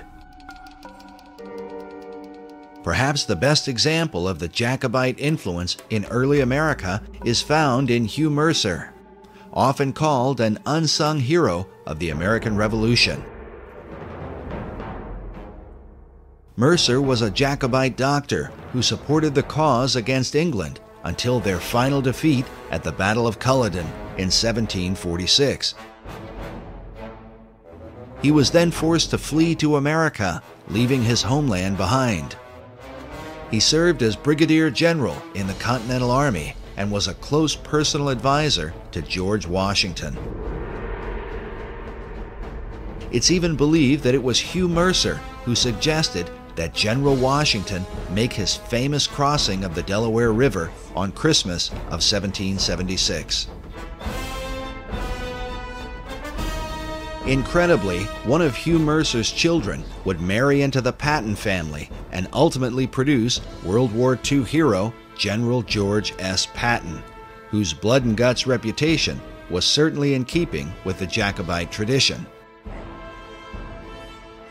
But in the years prior to the American Revolution, Hugh Mercer became a member of the Masonic Lodge in Fredericksburg, Virginia the early members of which are said to be a who's who of Revolutionary War heroes. Mercer's fellow members included George Washington and James Monroe. At least eight Masons from this lodge served as generals during the American Revolution, while two of them would go on to become American presidents. The Fredericksburg Lodge still exists today, and on its website states that it was chartered by the Grand Lodge of Scotland, July 21, 1758. A history of the lodge says the following The lodge was formed by men who had been made Masons earlier and elsewhere, Scotland most likely. There was in Fredericksburg in the 1750s a notable Scottish mercantile presence. Many of those early lodge members bore Scottish surnames, and it was to Scotland, not England, that the lodge later turned for a proper charter. Is it possible that the influence of the Scottish Jacobite rebels worked as an undercurrent that helped to inspire the American Revolution? These families, they, they come under the, the general umbrella term Jacobite, uh, were the real uh, core population that, that led to the ultimately to the War of Independence. Consider that the three Jacobite uprisings are referred to as rebellions. During the Revolutionary era, the motto, Rebellion to Tyrants is Obedience to God, was adopted, a motto that Benjamin Franklin wanted to include on the design of the Great Seal. But rebellion against authority was not exactly the tradition of the Puritan pilgrims who began the country. Their focus was on the biblical teaching of Jesus and the apostles. When Harvard University was founded in 1636, its motto was Truth for Christ and the Church. Harvard's statement of purpose went on to say that the main end of life and studies is to know God and Jesus Christ, which is eternal life. But by the Revolutionary era, references to God were more ambiguous, often referring to the guidance of divine providence. It has been noted that the revolutionary founders were not known for quoting the sayings of Jesus Christ. They certainly mentioned his name or made reference to Christianity. They said things like, No king but King Jesus. But his teachings were absent from their writings. Sayings like, Turn the other cheek, love your enemies, and bless them that curse you, had no place in a movement that was founded on rebellion. As a result, it becomes little surprise that once the new republic was founded, biblical imagery of Christ and the Gospels would be missing from the capital city. Instead, a celebration of pagan gods and goddesses would prevail, which seems to represent the ecumenical views of King James II and his Masonic Jacobite rebels. The chief Jacobite symbol was the white rose, traditionally worn on their Scottish bonnets. This dagger features a Jacobite rose with a pentagram in the center. Notice that the pentagram has a dot in the middle, which usually signifies the sun. The five points of the star symbolize the rotation of Venus around the sun, forming a pentagram over an eight year cycle.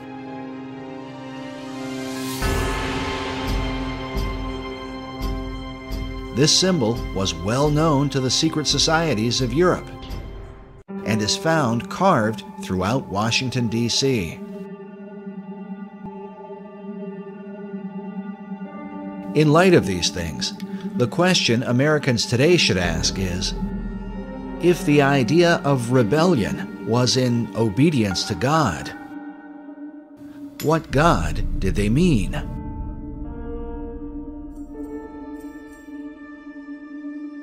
Which brings us back to the Stone of Destiny, a mysterious artifact whose original owner has for centuries been acknowledged as the greatest rebel of all time.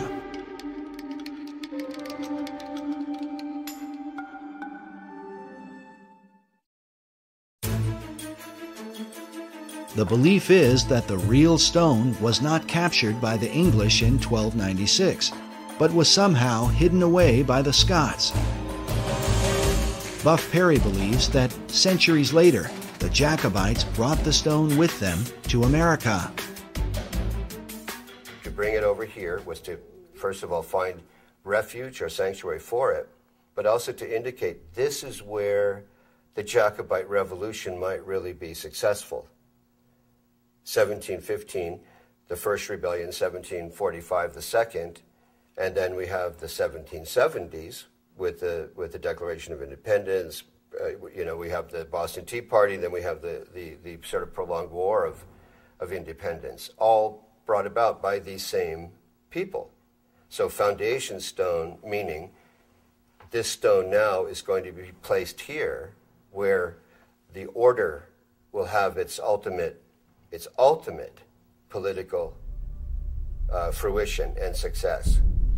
Well, this is Helena Roerich, a, a, a painting of her, uh, I believe by Nicholas. And she's bearing the white rose, which came to mean what you swear an oath of secrecy in relation to. And the Jacobites would swear sub rosa with a single white rose. Her left hand yeah, hand and elbow are right alongside of of the casket. The symbology is extremely interesting. You know, j- just the the the bearing of the white rose alone is to me highly suggestive of what she felt to be a secret mission that was associated with this stone that that they received. It seems clear that their secret mission had to do with creating a one world order through the League of Nations and by supporting the New Deal, which both FDR and Henry Wallace believed was the new order of the ages. It was during FDR's administration that the National Archives building was completed, with the figure of what appears to be a perfected man carved upon it. The figure is called Destiny. With the word destiny used repeatedly by the key figures who influenced the dollar bill FDR, Wallace, and Manly Hall. Is it possible that they all believed the stone of destiny had come to America through Nicholas Roerich? But exactly what destiny they had in mind for America and the world must give us pause when we consider the full history of the stone. According to an ancient legend, the stone that fell from heaven is a jewel that was cut from the crown of Lucifer himself.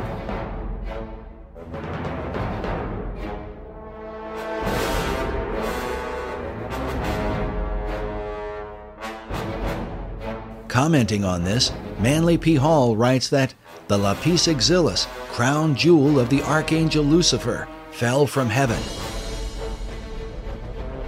Michael, archangel of the sun, at the head of the angelic hosts, swooped down upon Lucifer. During the conflict, Michael with his sword struck the flashing lapis exilis from the coronet of his adversary, and the green stone fell into the dark and immeasurable abyss. Hall goes on to say that out of Lucifer's radiant gem was fashioned the Sangreal, or Holy Grail, from which Christ is said to have drunk at the Last Supper. This idea seems to be captured in this depiction of the Grail by Dante Gabriel Rossetti. Rossetti was a 19th century esoteric painter who is said to have influenced modern Rosicrucianism. He may well have been familiar with the ancient legend, since his Grail cup appears to be a dark emerald green, mounted in a golden frame.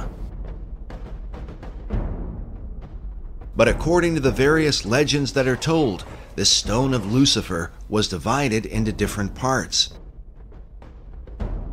One part became the Grail chalice, while King Solomon is said to have fashioned another part into a ring.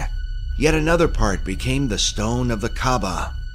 While this stone is black, Manly Hall suggests that Islam venerates the color green because of its association with the Grail stone. Others believe the Grail stone is the same as the Emerald Tablet. A depiction of this tablet can be found in the floor mosaic of the Cathedral of Siena, next to an image of Hermes Trismegistus, or Hermes Thrice Great. As such, it is known as the Emerald Tablet of Hermes. Written upon it is the Hermetic maxim that which is below is like that which is above. The tablet is also called the Philosopher's Stone and is well known in the ancient world. Sir Isaac Newton even did his own transcription of the Emerald Tablet. In the modern world, Carl Jung is said to have had dreams of the Emerald Tablet. Manly Hall obviously knew about it and even published his own illustration. Hall writes that the oldest and most revered of all the alchemical formulae is the sacred Emerald Tablet of Hermes. In her book on the Merovingian mythos, occult author Tracy Twyman writes that the story of the Emerald Tablet of Hermes appears to be yet another incarnation of the Grail as stone. She goes on to say the legend connected to these items and the stone they came from relate that the stone bounced off Cain's head as it fell to earth, leaving a scar on his forehead in the shape of a red serpent, the mark of Cain. This is what the Grail as stone represents.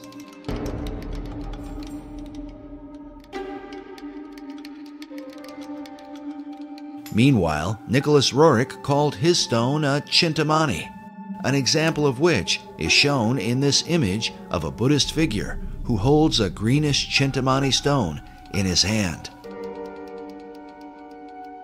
While the legends of these stones vary and researchers often disagree, it is curious that both Roerich and Manly Hall use the same variant spelling of Eschenbach's term for the Grail stone. Eschenbach uh, uh, wrote lapsit exilis rather than lapis exilis. In each of their writings, both Roerich and Hall used the term lapis exilis. This might be written off as mere coincidence, if not for the fact that Hall was meeting with Roerich in the upper penthouse of the master building. This suggests that they had the same understanding of the stone. Furthermore, both men were involved, along with Henry Wallace, in the theosophical teachings of Madame H.P. Blavatsky, who openly asserted the ancient Gnostic belief that the true God is Lucifer. As such, for Roerich to have a piece of Lucifer's gemstone would have had great significance. Dr. Obadiah Harris explained to us the importance of Madame Blavatsky to Manly Hall and to his writings about the founding and destiny of America. There's another important lady over here that um, Mr. Hall wanted to honor,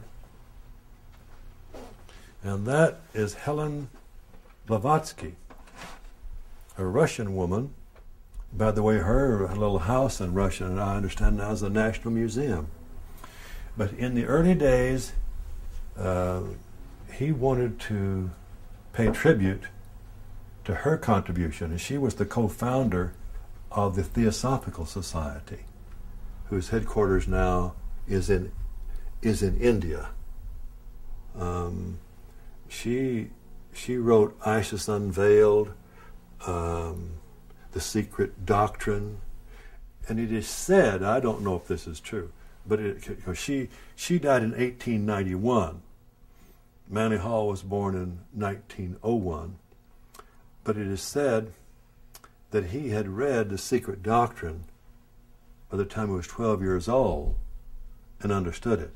So there's a, a, a feeling that Manly Hall had a had a bond with this woman, a kind of spiritual bond, and that when he wrote Secret Teachings of America, he was really writing the next book for her secret teaching, secret doctrine, that he was taking it farther, and he did.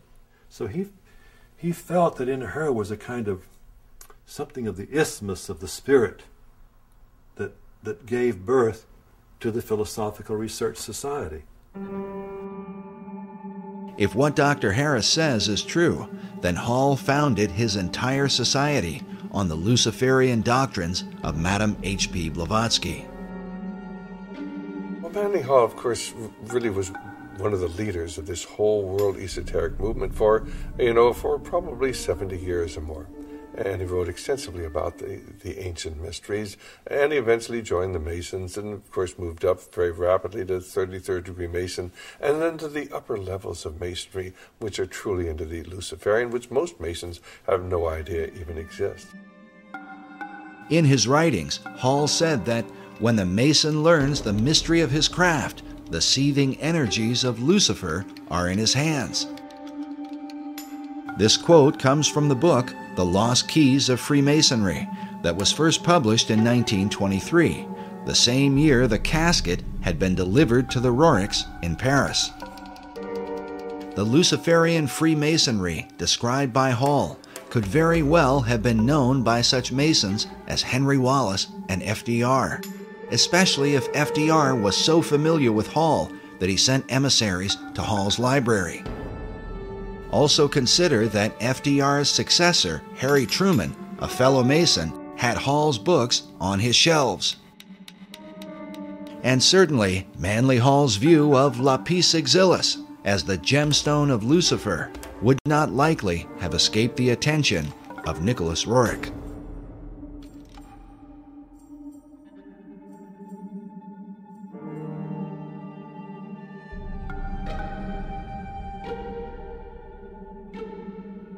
Despite Roerich's international mystique and influence in the Oval Office, he eventually suffered a sudden and sharp decline.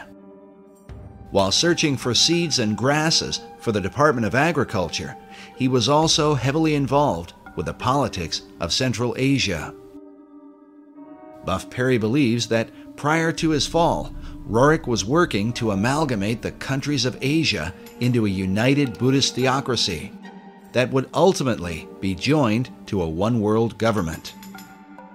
In Nicholas Roerich's efforts to bring about an amalgamated, if you will, theocratic Buddhist nation that would have consisted of Manchuria, Mongolia, Tibet, part of China, perhaps part of India, perhaps some of Siberia. Uh, he, he was working with the Tashi Lama, who was uh, suspected by China, particularly, and to this day very much suspected by China, um, you know, as being uh, subversive to the stability of the region. And as a result of this, uh, Roerich became associated with, with accusations of, uh, of uh, espionage. Perry's further suspicion is that, at least for a time, Roerich's political efforts were on behalf of FDR's New Deal administration. We recorded the following conversation with Perry in December of 2008. So we've got the the uh, uh, what nobody's talking about right now in American media, the North American Union, right, through the free trade agreement, the European Union, which is known about, but we never hear about it on the news, right, and now there's an uh, this Asian Union. It seems like Roerich was being used by the American government to lay the foundation for or to bring about an Asian Union. You've got it. That I, I accept wholeheartedly and I, and I think it's it, it when you read it, the details, factual details, it, it it's inescapable that America saw in Roerich the the the, the capability of creating this great Asian Union. And he was supported by American intelligence. Roerich was supported when he was trying to bring together that great new nation. He, who was he reporting to? He was reporting to the, the American consulates in China. The official story seems to be that once Roerich was accused of being a spy, he fell out of favor with his two greatest supporters, Henry Wallace and Louis Horch. But what about Roerich's so called Stone of Destiny, this holy grail that he claimed was in his possession, supposedly buried inside the cornerstone of the Master Building? Whether the stone or some part of it is there or not, Buff Perry has come to the conclusion that Roerich's artifact was a cunningly devised fable. Just for our audience, just you don't buy into the idea of the mystical, magical nature of this stone. Absolutely not. And and you think it was a, a showpiece uh, fabricated by the Roerichs, really to beguile guys like Henry Wallace, it seems like. Yes. I do. I, I do. When we first interviewed Buff several years ago, he seemed to have the impression that the Stone of Destiny was the same stone that Roerich had in his possession. Today, he believes they are not at all the same thing, and that perhaps this is what caused Wallace to become disillusioned with his guru. I think Wallace uh, felt perhaps deceived when he's anticipating the arrival of what he called the Stone of Destiny in correspondence, uh, and then ends up with you know nothing in effect.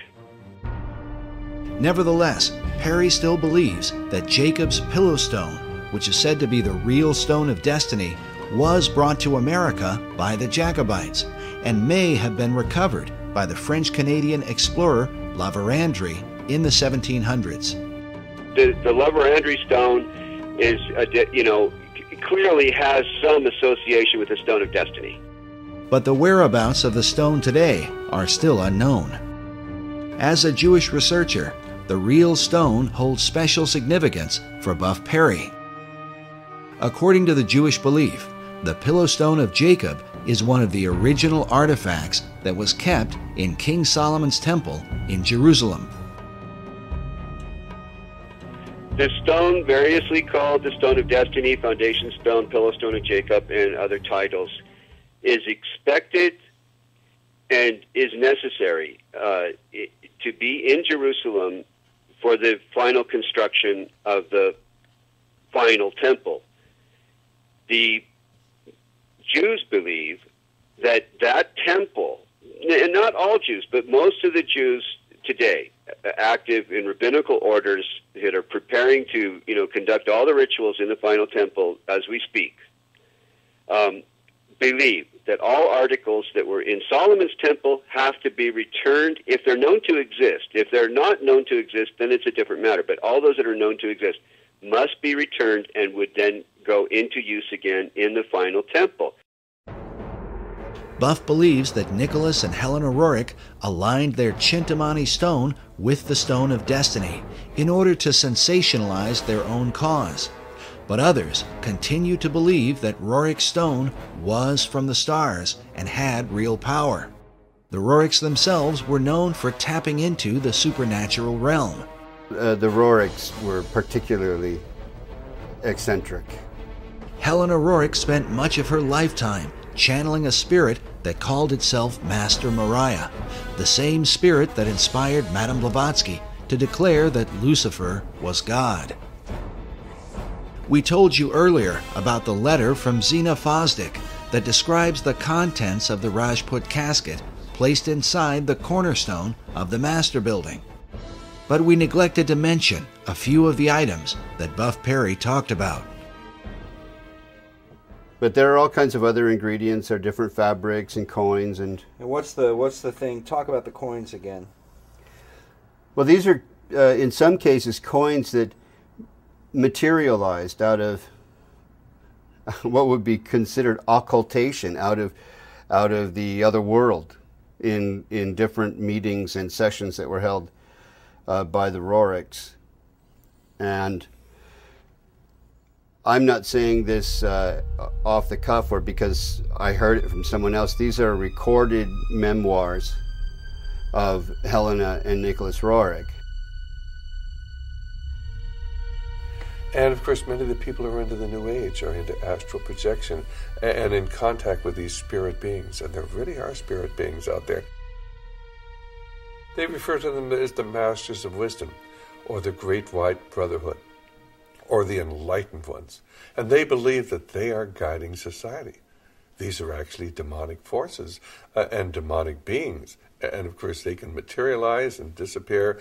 The average individual says, Oh, that can't be true. And yet it is true. And when you talk to the people who are dealing with this, they come in contact with this many times. They have accessed this other dimension, which is truly a demonic dimension. And of course, Tragically, it's becoming increasingly apparent here in America as we turn our back on God, and we're not really a secular society. We've gone from being a Christian society to a secular society, and now a society dominated by the occult forces, of which are intent upon ruling the world. If it's true that the Roerichs were in contact with the spirit realm, is it then possible that these same powers could have somehow influenced the design of the dollar bill.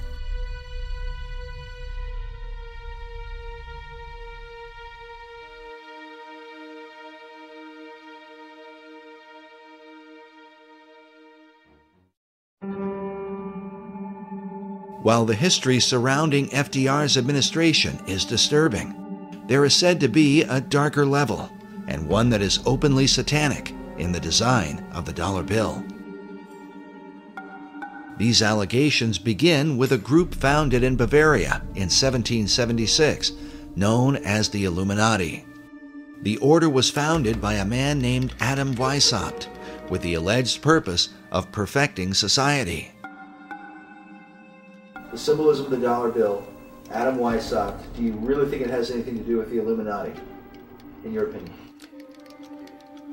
Is the Illuminati to be defined as Freemasons and Rosicrucians and other uh, secret society members? If that's the case, then yes, I believe the the symbol on the dollar bill, the truncated pyramid, is directly related to the Illuminati because Roerich was the Illuminati. In the 18th century, the original order was thought to have a bloodthirsty agenda, and it was believed that they secretly worship Lucifer. George Washington warned about the Illuminati in his letters, while Thomas Jefferson and Benjamin Franklin were thought to be members of its inner circle. Which brings us to our next speaker.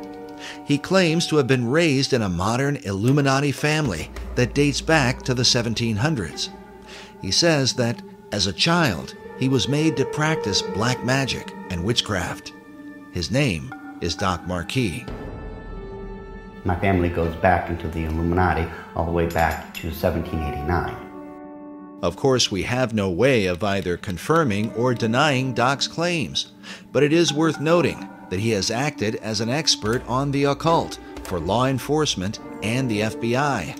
According to his publisher, in the past he has appeared on and consulted for Geraldo Rivera and Oprah Winfrey, and for shows like Hard Copy, Inside Edition, and Unsolved Mysteries. Doc has been a Christian since 1979, but he says that part of his upbringing in a family that worshiped Lucifer was to be taught about the secret Illuminati symbols of the dollar bill, and that understanding them begins with the Rothschild dynasty. Meyer Amschel Rothschild had made a very interesting and profound statement. He said, Allow me to control and issue the money of a nation, and I care not who writes its laws. And he was right. Meyer Amschel Rothschild is called the founding father of international finance. In 2005, Forbes magazine ranked him seventh on their list of the 20 most influential businessmen of all time. All this happened um, back in 1776, and this was during May 1st and shortly thereafter. The significance behind that is that on May 1st, 1776, Dr. Adam Weishaupt, who was a devout Jesuit um, priest, who was given the chair of the professorship of religious um, studies at Ingolstadt University, was approached by Meyer Amschel Bauer, who would later change his last name to Rothschild, along with 12 of his most financially influential friends. They knew Weishaupt at that particular time was not only a genius when it came to the occult world, but Weishaupt also had an axe to grind because it was the Catholic Church that just recently defrocked him. He was no longer a Jesuit priest, and he was going to send a message to them, to the monarchies of Europe, and to all other people who would try to have their will over his. What Rothschild and Weishaupt came up with was a plan to destroy the old world system of government through monarchies and the church and to set up a new world order in its place. This is said to be the great plan of all the secret societies. So what happened? Meyer Amschel Bauer approached Weishaupt and basically told him, we know you've got the occult knowledge and genius to put it all together. We've got the money. You do it, we'll back it. Just to paraphrase what really happened. So in 1773, Weishaupt started creating what had never been created before. The idea of Illuminism had always been around, ever since the days of Babylon, with the co-founders of being that Nimrod and Semiramis but no one had ever been able to actualize it. However, May 1st, 1776, the Order of the Illuminati had become a reality under the auspices of Dr. Adam Weishaupt. Now, like other nations, orders, countries, and such, they have their two great seals. The Order of the Illuminati does. Those two seals can be found on the back of a $1 bill. People mistake those to be the two great seals of the United States of America. They are not. Those are the two seals of the Order, order of the Illuminati. And I'm going to explain it to you. In order to understand the seal itself, we have to first take a look at every single thing that composites it. We look at the first part of it on, on our left, which would be the truncated pyramid one. Above it is a 13 letter Latin expression that says Annuit Coeptis. And directly underneath the base of the pyramid is a three word Latin expression which is Novus Ordo Seclorum. If you were to look up the word, let's say work, in the English um, um, dictionary, you're going to find at least 50 different meanings for it. It is the same thing in Latin. Different words have different meanings. They have more than one meaning. Um, the word seclorum, one of the definitive meanings is it is um, secular. Something that is secular is of the world. So it is proper, very proper, to translate the bottom as New World Order, the Novus Ordo Seclorum. The whole of it is saying, announcing the birth of a new world order. This would be Dr. Adam Weishaupt himself, the very first head of the Order of the Illuminati. It was Weishaupt who had himself come up with a seven part plan to create what he called the Novus Ordo Seclorum, or the New World Order. This is the person responsible for it. The interesting thing about the front of the dollar bill is that there are four huge ones. There is one in every single corner. Now, if we look at each of every single one of them, they each have an oval around it, except for the top right hand one. Now, if we look at this blow up version of it, you will find there's no oval. This is a shield that is surrounding the one. Now, the reason there was a shield here is because this is very similar to the original shield that was given to the Rothschild family when Baron Meyer Amschel Rothschild had become um, knighted in England and received the lordship. If we look across the top of this shield, all the way to the left hand side, it drops down and forms a crescent moon. It's a crescent moon because it represents the female goddess in the occult world.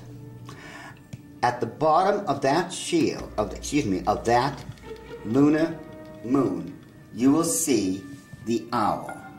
And it's very obvious once you take a good look at that part of the crescent moon.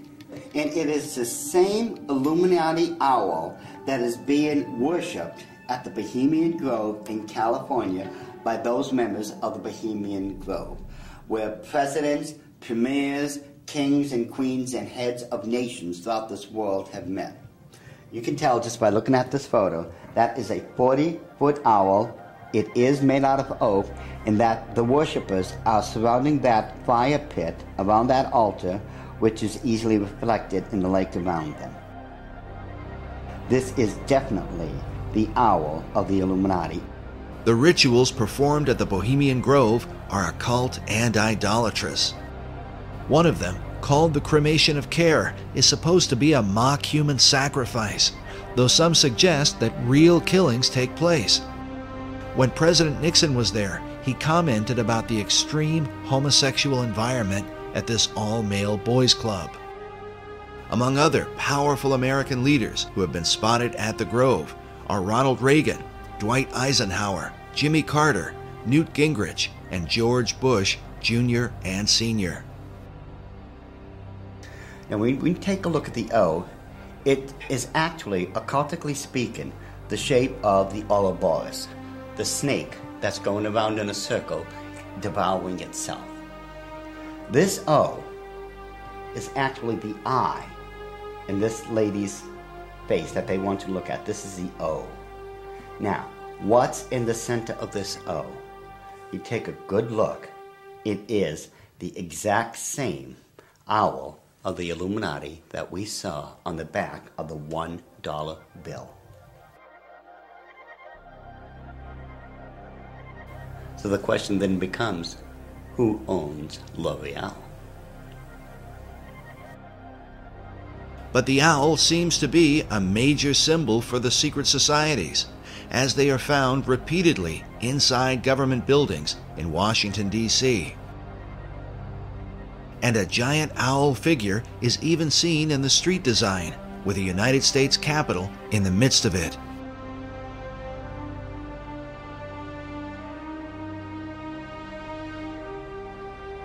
Now the Druids um, from um, the Gaelic means Druid means men of oak.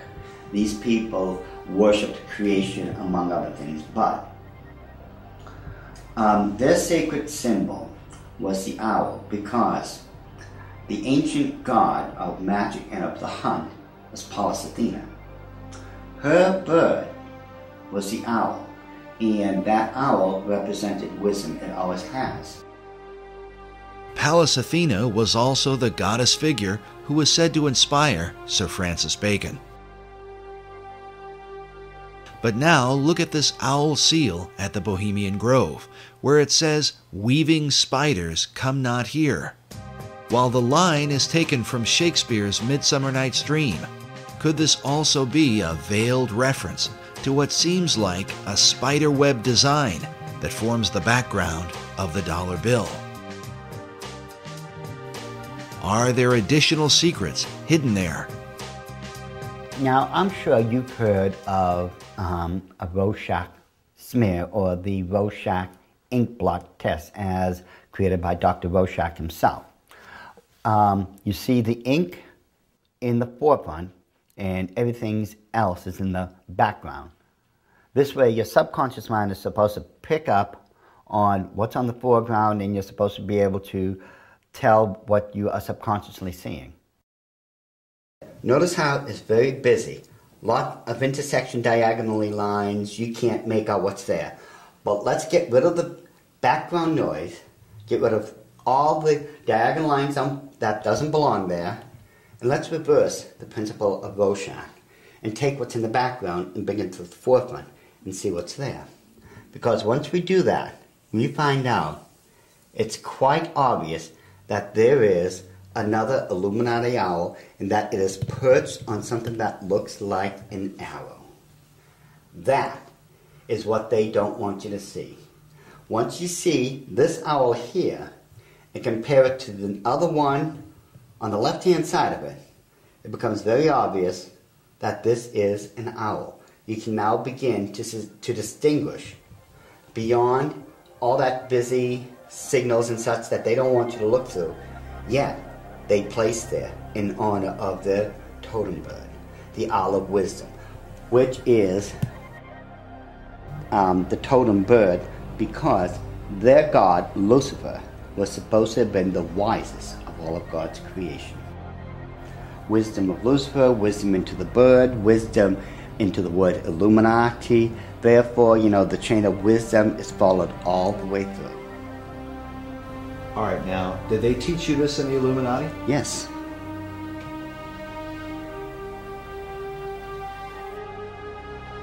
Well, I want you to understand that the first symbol is known as a pentalpha, from the Greek word for five, pente. Um, it is a five-pointed star. Now this next one is a pentacle.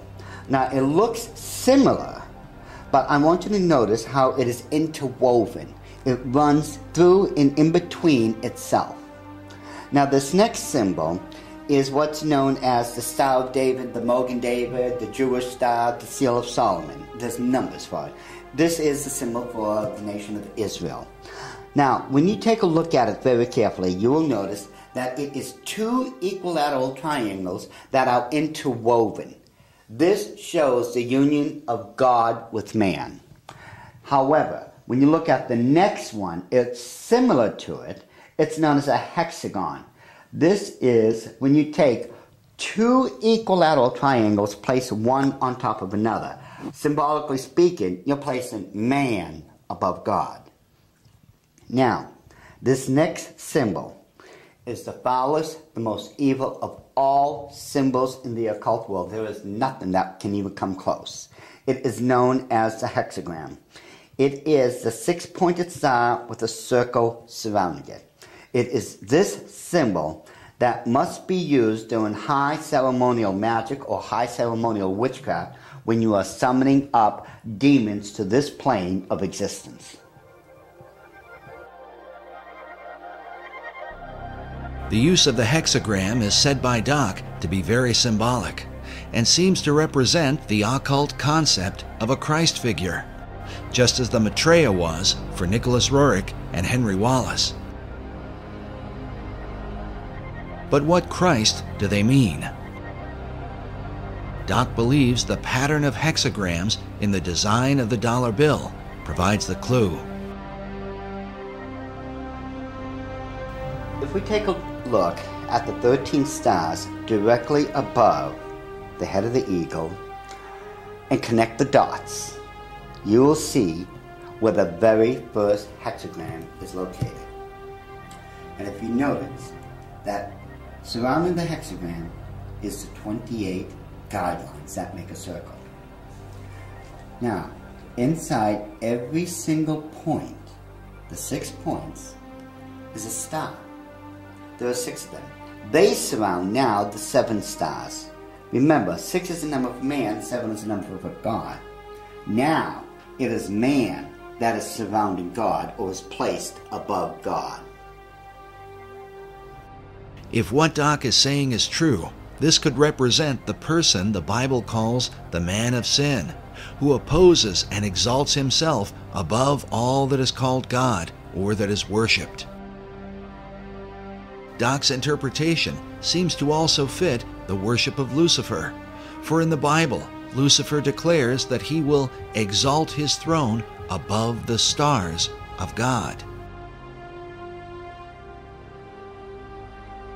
Next, Doc claims a second hexagram can be found by connecting the various points where the much talked about number 13 is represented. And don't try to tell me it's the 13 colonies. There are 13 stars above the eagle's head, 13 stripes in the shield, 13 leaves on the olive branch, 13 arrows in the eagle's talon, and then 13 letters in the phrase E pluribus unum, which makes for two points on either side of the eagle's head, for the six points total of the hexagram. If we take a close look at the same seal and connect all the 13s together, just like we did when we were kids, when we were playing that game, connect the dots. Once we connect all the 13s, it becomes very apparent where the second hexagram can be found. In this one, which is very obvious, already comes with a circle around it.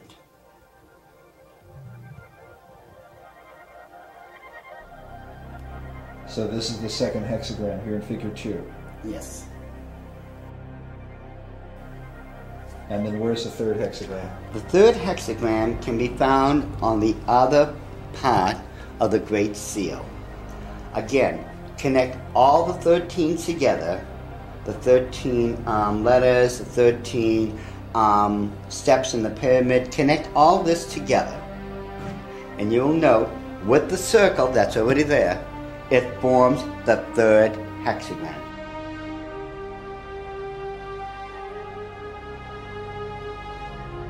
In other words, a six, a six, and a six. A six, six, six. Doc has deciphered a code that, if there, would glorify Lucifer's Messiah, whom the Bible calls the beast or Antichrist. In the book of Revelation, it reads, Here is wisdom.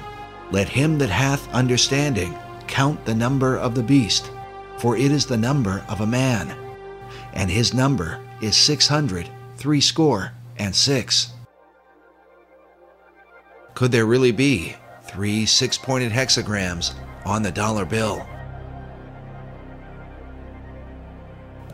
Once we start at the base of the pyramid, which is the foundation of all things, and follow the design of the hexagram itself, you're going to find out something very startling. We go from the M and follow the symbol all the way up to the A. The A cuts directly underneath the eye of Lucifer all the way to the S. The S connects all the way down, it goes in between the V and the I, and connects all the way to the O. And following the symbol, the O connects up and over along the symbol of the hexagram to the word N in perfect sequence. It's M A S O N, Mason.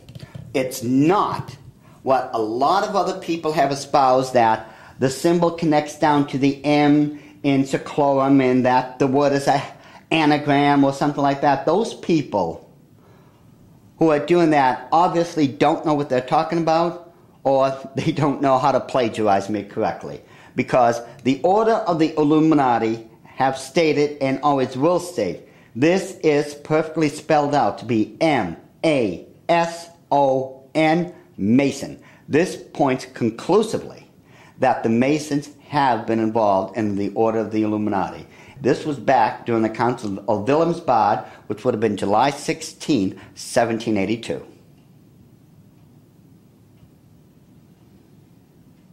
All right, so what are we seeing? Now, if we look at the bottom one of the reverse side of the dollar bill, you'll see on the right hand side that again there's a lot of busy intersecting diagonal lines. Yet, if we apply the same principle we just used to reveal the, the hidden hours of the Illuminati and apply it, we will find that there is now a skulled faced winged demon. And it is very obvious once you take away the background, the busy noise, it becomes very apparent what it is and that it's been there all along. And if we just simply go and enlarge the that section, just out with a small one, and just keep enlarging it, and enlarge it even more, even with the background noise there, as I call it, I think it becomes very apparent what we are now looking at. That it is still a skull faced winged demon. And it is these demons that are protecting and blessing the two great seals of the Order of the Illuminati. And it would make perfect sense that it had to be demons used to protect these seals, since I am convinced it was those same demons that handed them over to Thomas Jefferson when they first created them. I am convinced, beyond all doubt, that that indeed was a demon sent up from the bowels of hell, probably under the direct orders of Lucifer himself.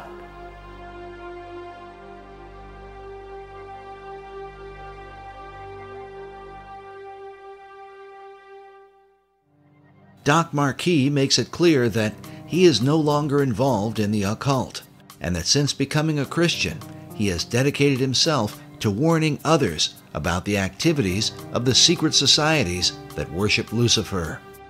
I've been doing this now since the late 70s when I first left the Order of the Illuminati, and that's when, i um, at that point, I had become a born again Christian. At that time, I realized what I had um, been doing all along.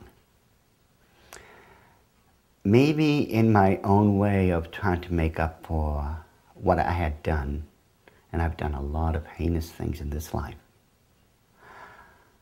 I begin to wonder if I'm not trying to make up or atone for some of those things I had done. And I know in my heart of hearts that as a born again child of the King, my sins have already been bought and paid for. But still, there's just that part of me that still feels so guilty about everything I've done. So it could be in my own way, and I'm, I'm somewhat convinced that in my own way, I'm still trying to make up for all those crimes I was guilty of when I was in the Illuminati. Doc makes it clear that he believes demonic forces were behind the design of the dollar bill and are working through secret societies. One of them is the Order of the Eastern Star, the female chapter of Freemasonry, whose icon is an inverted pentagram, a symbol associated with the satanic goat of Mendes. Ed Decker told us a story about a woman he once counseled who was involved in this society. I got a call one day after I had published a book on it and uh, a little book called The Question of Freemasonry. And in that book, I had on one page is the actual goat of Mendes. The goat of Mendes is a very significant symbol since it was designed by 19th century French magician Eliphas Levi, without question the most influential occultist of the last 200 years. In his books, Levi glorified Lucifer and Satan, and his writings were quoted extensively by every major occult leader, including Albert Pike, Madame H.P. Blavatsky, and Manly P. Hall. Now listen carefully to Ed Decker's story.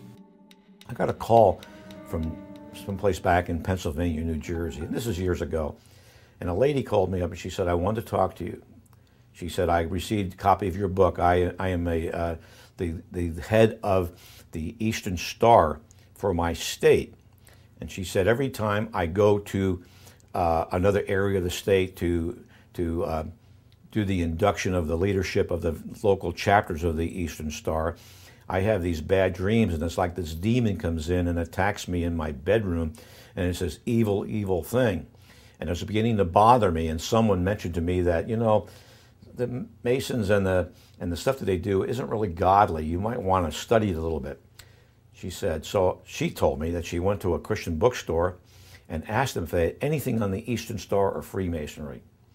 And the lady said, You know, I, in the mail, I had just gotten this booklet. It's called The Question of Freemasonry by this guy, Ed Decker. And she said, I opened the book, I opened it up to the page. It just opened to the page that you have the goat of Mendes on there. And I looked at that, and that's the demon that's been coming into my room and attacking me when I'm around, going around the state and doing the, the inductions of the ladies of the Eastern Star. She said, I ran down three blocks to my husband's office, left my car right in the parking lot of the Christian bookstore, ran down there, got my husband out of his, I think he was an insurance agent or something, and said, Look at this. They left there, went home, read the book, got on their knees, confessed it as sin, renounced it, and had that thing taken off their back. And from that time on, all that heaviness left her. When it went away, it just moved off her entire spirit. It was a spirit of darkness and evil. And it was the goat of Mendes, the same thing that's on the Medal of Honor, the same thing that's built into the Capitol and the mall and the White House, built in there. It's the same evil spirit.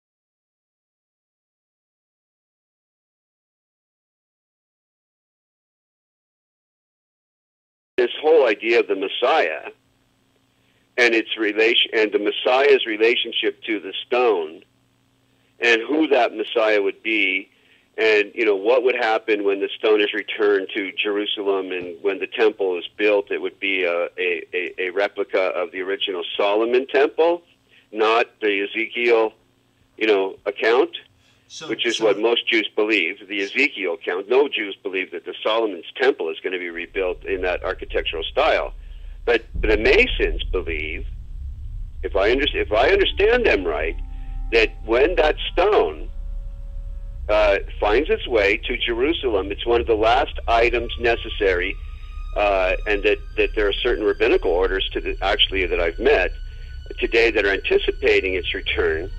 That you know, once it returns, then they proceed with a with a, a blueprint to uh, to uh, you know take the Temple Mount and and put up the what they consider to be the final temple that Ezekiel described.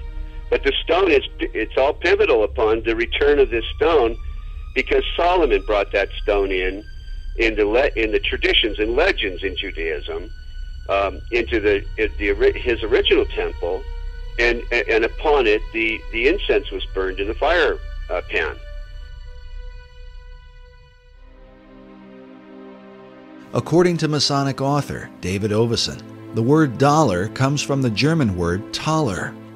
While there are many Taler designs, one in particular is mentioned, with the image of Jesus Christ crucified on one side, while the reverse bears the image of a serpent on a cross and a reference to the book of Numbers from the Old Testament. In this account, the children of Israel had complained against God the scripture says, And the Lord sent fiery serpents among the people, and they bit the people, and much of the people of Israel died. When they repented, God commanded Moses to erect a bronze serpent upon a pole, saying that every one that is bitten, when he looketh upon it, shall live. In the New Testament, Jesus made reference to the bronze serpent as a picture of his crucifixion. He said, As Moses lifted up the serpent in the wilderness, even so must the Son of Man be lifted up, that whosoever believeth in him should not perish, but have eternal life. Some believe that the serpent cross is the original inspiration for the American dollar sign today. While the image of the bronze serpent holds a very particular meaning for Christianity, David Ovason explains that Kabbalists and alchemists find an interesting parallel in the Hebrew Gematria. The Hebrew word for the serpent of Moses is Nakash, which means the shining one. The numerical gematria for Nakash is 358. This is also the numerical equivalent for the Hebrew word Mashiach, or Messiah. Ovason claims that these numerical equivalents allowed magicians to draw a connection between the brazen or bronze serpent and the Messiah. But exactly what Messiah do they mean? The phrase e pluribus unum, or out of many, one, appears in the banner held in the mouth of the American eagle. The word one appears a total of seven times on the dollar bill. Ovason writes In magical numerology, the number seven is regarded with especial veneration. Certain texts that deal with the meanings of numbers insist that seven stands for the complete temple. The temple he refers to is the ancient temple of God, built by King Solomon in the city of Jerusalem. Ovason goes on to say that the concept of a complete temple is symbolized by the unfinished pyramid of the Great Seal, where the symbol of a Messiah figure is also shown with the all seeing eye, representing the capstone that will one day complete the pyramid. In other words, when the Messiah emerges, then will the temple be complete. But just who this Messiah will be is the subject of intense debate, and the clues to his identity are said to be related to the temple itself. The site of Solomon's original temple at the Temple Mount in Jerusalem is still considered a sacred and holy place. Buildings are sacred in religions. Religious buildings are sacred. So Solomon's temple is sacred. The Knights Templar were specifically named in reference to this ancient site. They were known as the Poor Knights of Christ and of the Temple of Solomon. The Knights Templar lived on the Temple Mount. Today, the Temple Mount has on it the Dome of the Rock and Al Aqsa Mosque. The Knights Templar had their headquarters in Al Aqsa Mosque when they were there. So the association between this arcane direction and tradition in Europe with the Knights Templar and the temple of the Temple Mount is direct. The sacred nature of the temple was handed down from the Templars to the Freemasons, who are said to have originated from the ancient knights. Masonic philosopher Albert Pike wrote that every Masonic lodge is a temple of religion. Another Masonic philosopher, Albert Mackey, wrote that of all the objects which constitute the Masonic science of symbolism, the most important, the most cherished by the Mason, and by far the most significant, is the Temple of Jerusalem. The spiritualizing of the temple is the first, the most prominent, and the most pervading of all the symbols of Freemasonry. Take from Freemasonry its dependence on the temple, and the system itself would at once decay and die. According to David Ovason, who is himself a Freemason, the dream of a rebuilt temple in Jerusalem is the true symbolism of the unfinished pyramid on the back of the dollar bill. But is it merely a coincidence that these symbols would end up on the foundation of America's currency? Is there a further connection with Solomon's Temple? And the mysterious Knights Templar. The Templars were there on the mount. They lived on the mount. So they were living a dream. And the dream is the same dream Christopher Columbus had and wrote about extensively in returning to Jerusalem with the gold from the Americas to build the temple. Was this the true purpose of Columbus's voyage? To finance the rebuilding of Solomon's temple? And was this desire handed down from the Templars to Columbus to modern Masonry? As we have shown before, the ships of Columbus sailed with a red cross on a white background, the symbol of the Knights Templar. But despite the interest of Templars and Freemasons, the original temple begins with the Jewish people. The temple was critical to Judaism. It was the heart of Judaism. The first Jewish temple, built by King Solomon, was destroyed by the Babylonians in 587 BC. The temple became a necessity for the existence of Judaism. So when it was destroyed, the longing for another temple in, in the Babylonian exile was, you know, primary. The foundation for a second temple was laid by Zerubbabel when the first Jews returned from their captivity in ancient Babylon. First thing when, when Jews are able to return, they build a temple. There's Zerubbabel and Ezra and Nehemiah come together. There's a, a temple built. It's added onto over the centuries until you end up with Herod's temple. This second temple was in existence during the time of Christ and the apostles but it would also be destroyed, a terrible event that Jesus himself had prophesied. The scripture says that the disciples came to show Jesus the buildings of the temple, and Jesus said unto them, See ye not all of these things? Verily I say unto you, there shall not be left here one stone upon another that shall not be thrown down. And when ye shall see Jerusalem compassed with armies, then know that its desolation is nigh. And so it came to pass that the second temple was destroyed with the fall of Jerusalem in 70 AD.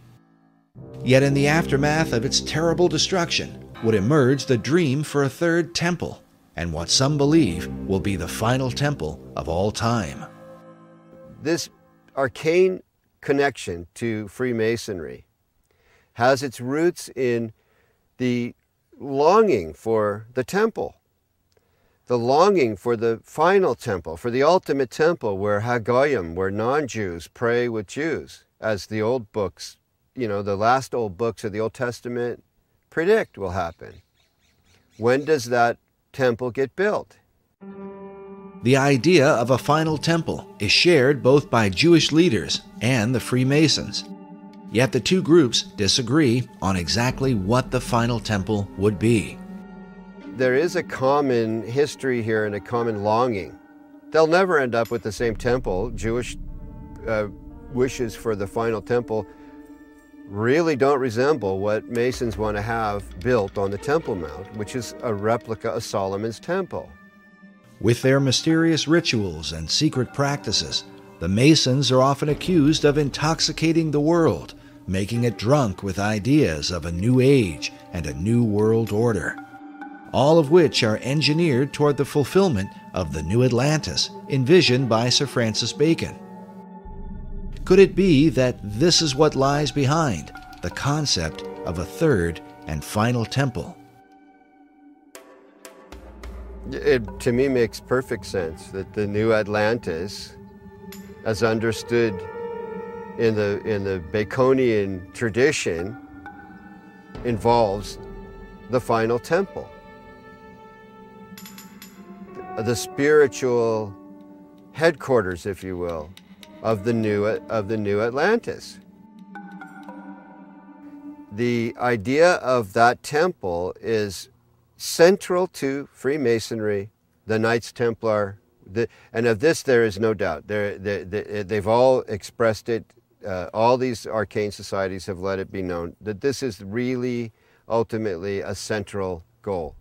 they seem to all gravitate toward there being a, a temple, a need for a temple, except Orthodox Muslims who say, no, we're the last religion. These buildings are fine, thank you very much.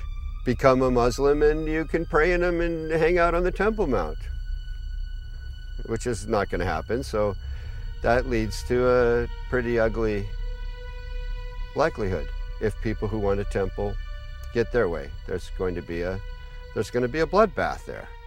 Also, I believe it's spiritual because Satan has always desired God's place. That's why in Masonry you have Jabulon right there on the altar, Baal, the ruler of demons in the Masonic altar.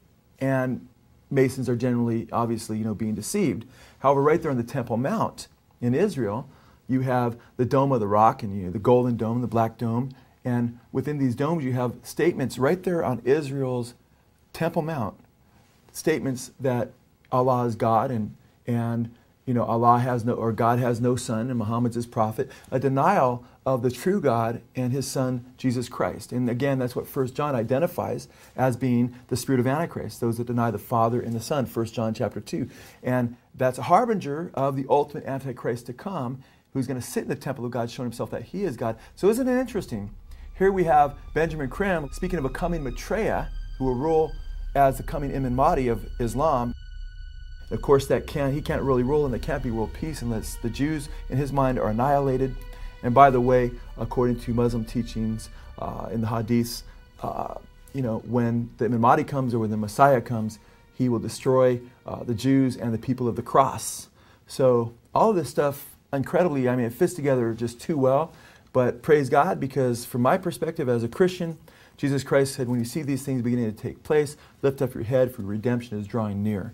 And I believe these are signs that, that Jesus Christ is coming again. And when he does come, he will defeat the Antichrist, and every knee will bow, and every tongue confess, including, Benjamin Creme, including uh, the leaders of Iran and, and uh, Hezbollah and so forth, whether it's in heaven or on earth or in hell, every knee will bow, declaring that Jesus Christ is Lord in the end.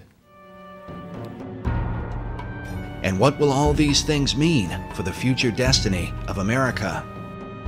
According to David Ovason, it was Manly Hall who influenced the placement of 72 stones on the Great Pyramid of the dollar bill. Since the number 72 is said to be a magical number in the occult.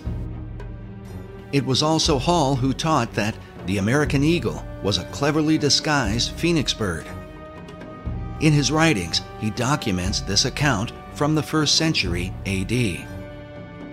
There is a certain bird which is called a phoenix, and when the time of its dissolution draws near that it must die, it builds itself a nest.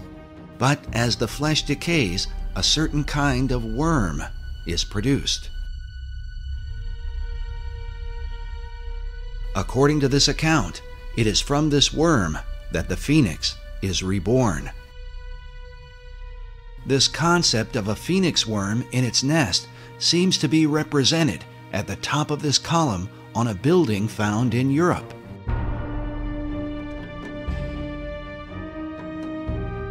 But in Washington, D.C., up at the tops of the 72 columns of the National Archives building, we find nearly identical carvings, all perched beneath the throne of destiny itself. Could this somehow be a veiled reference to the secret destiny of America? Watching the strength of the American dollar decline, we consider America's founder, George Washington. Around his image on the face of the dollar is said to be an omega symbol, signifying the end. But what end? Many researchers have come to believe that the plan of these Luciferian societies is that like the phoenix of old, the America that we know will ultimately be destroyed, and that from her ashes will be born a new world order.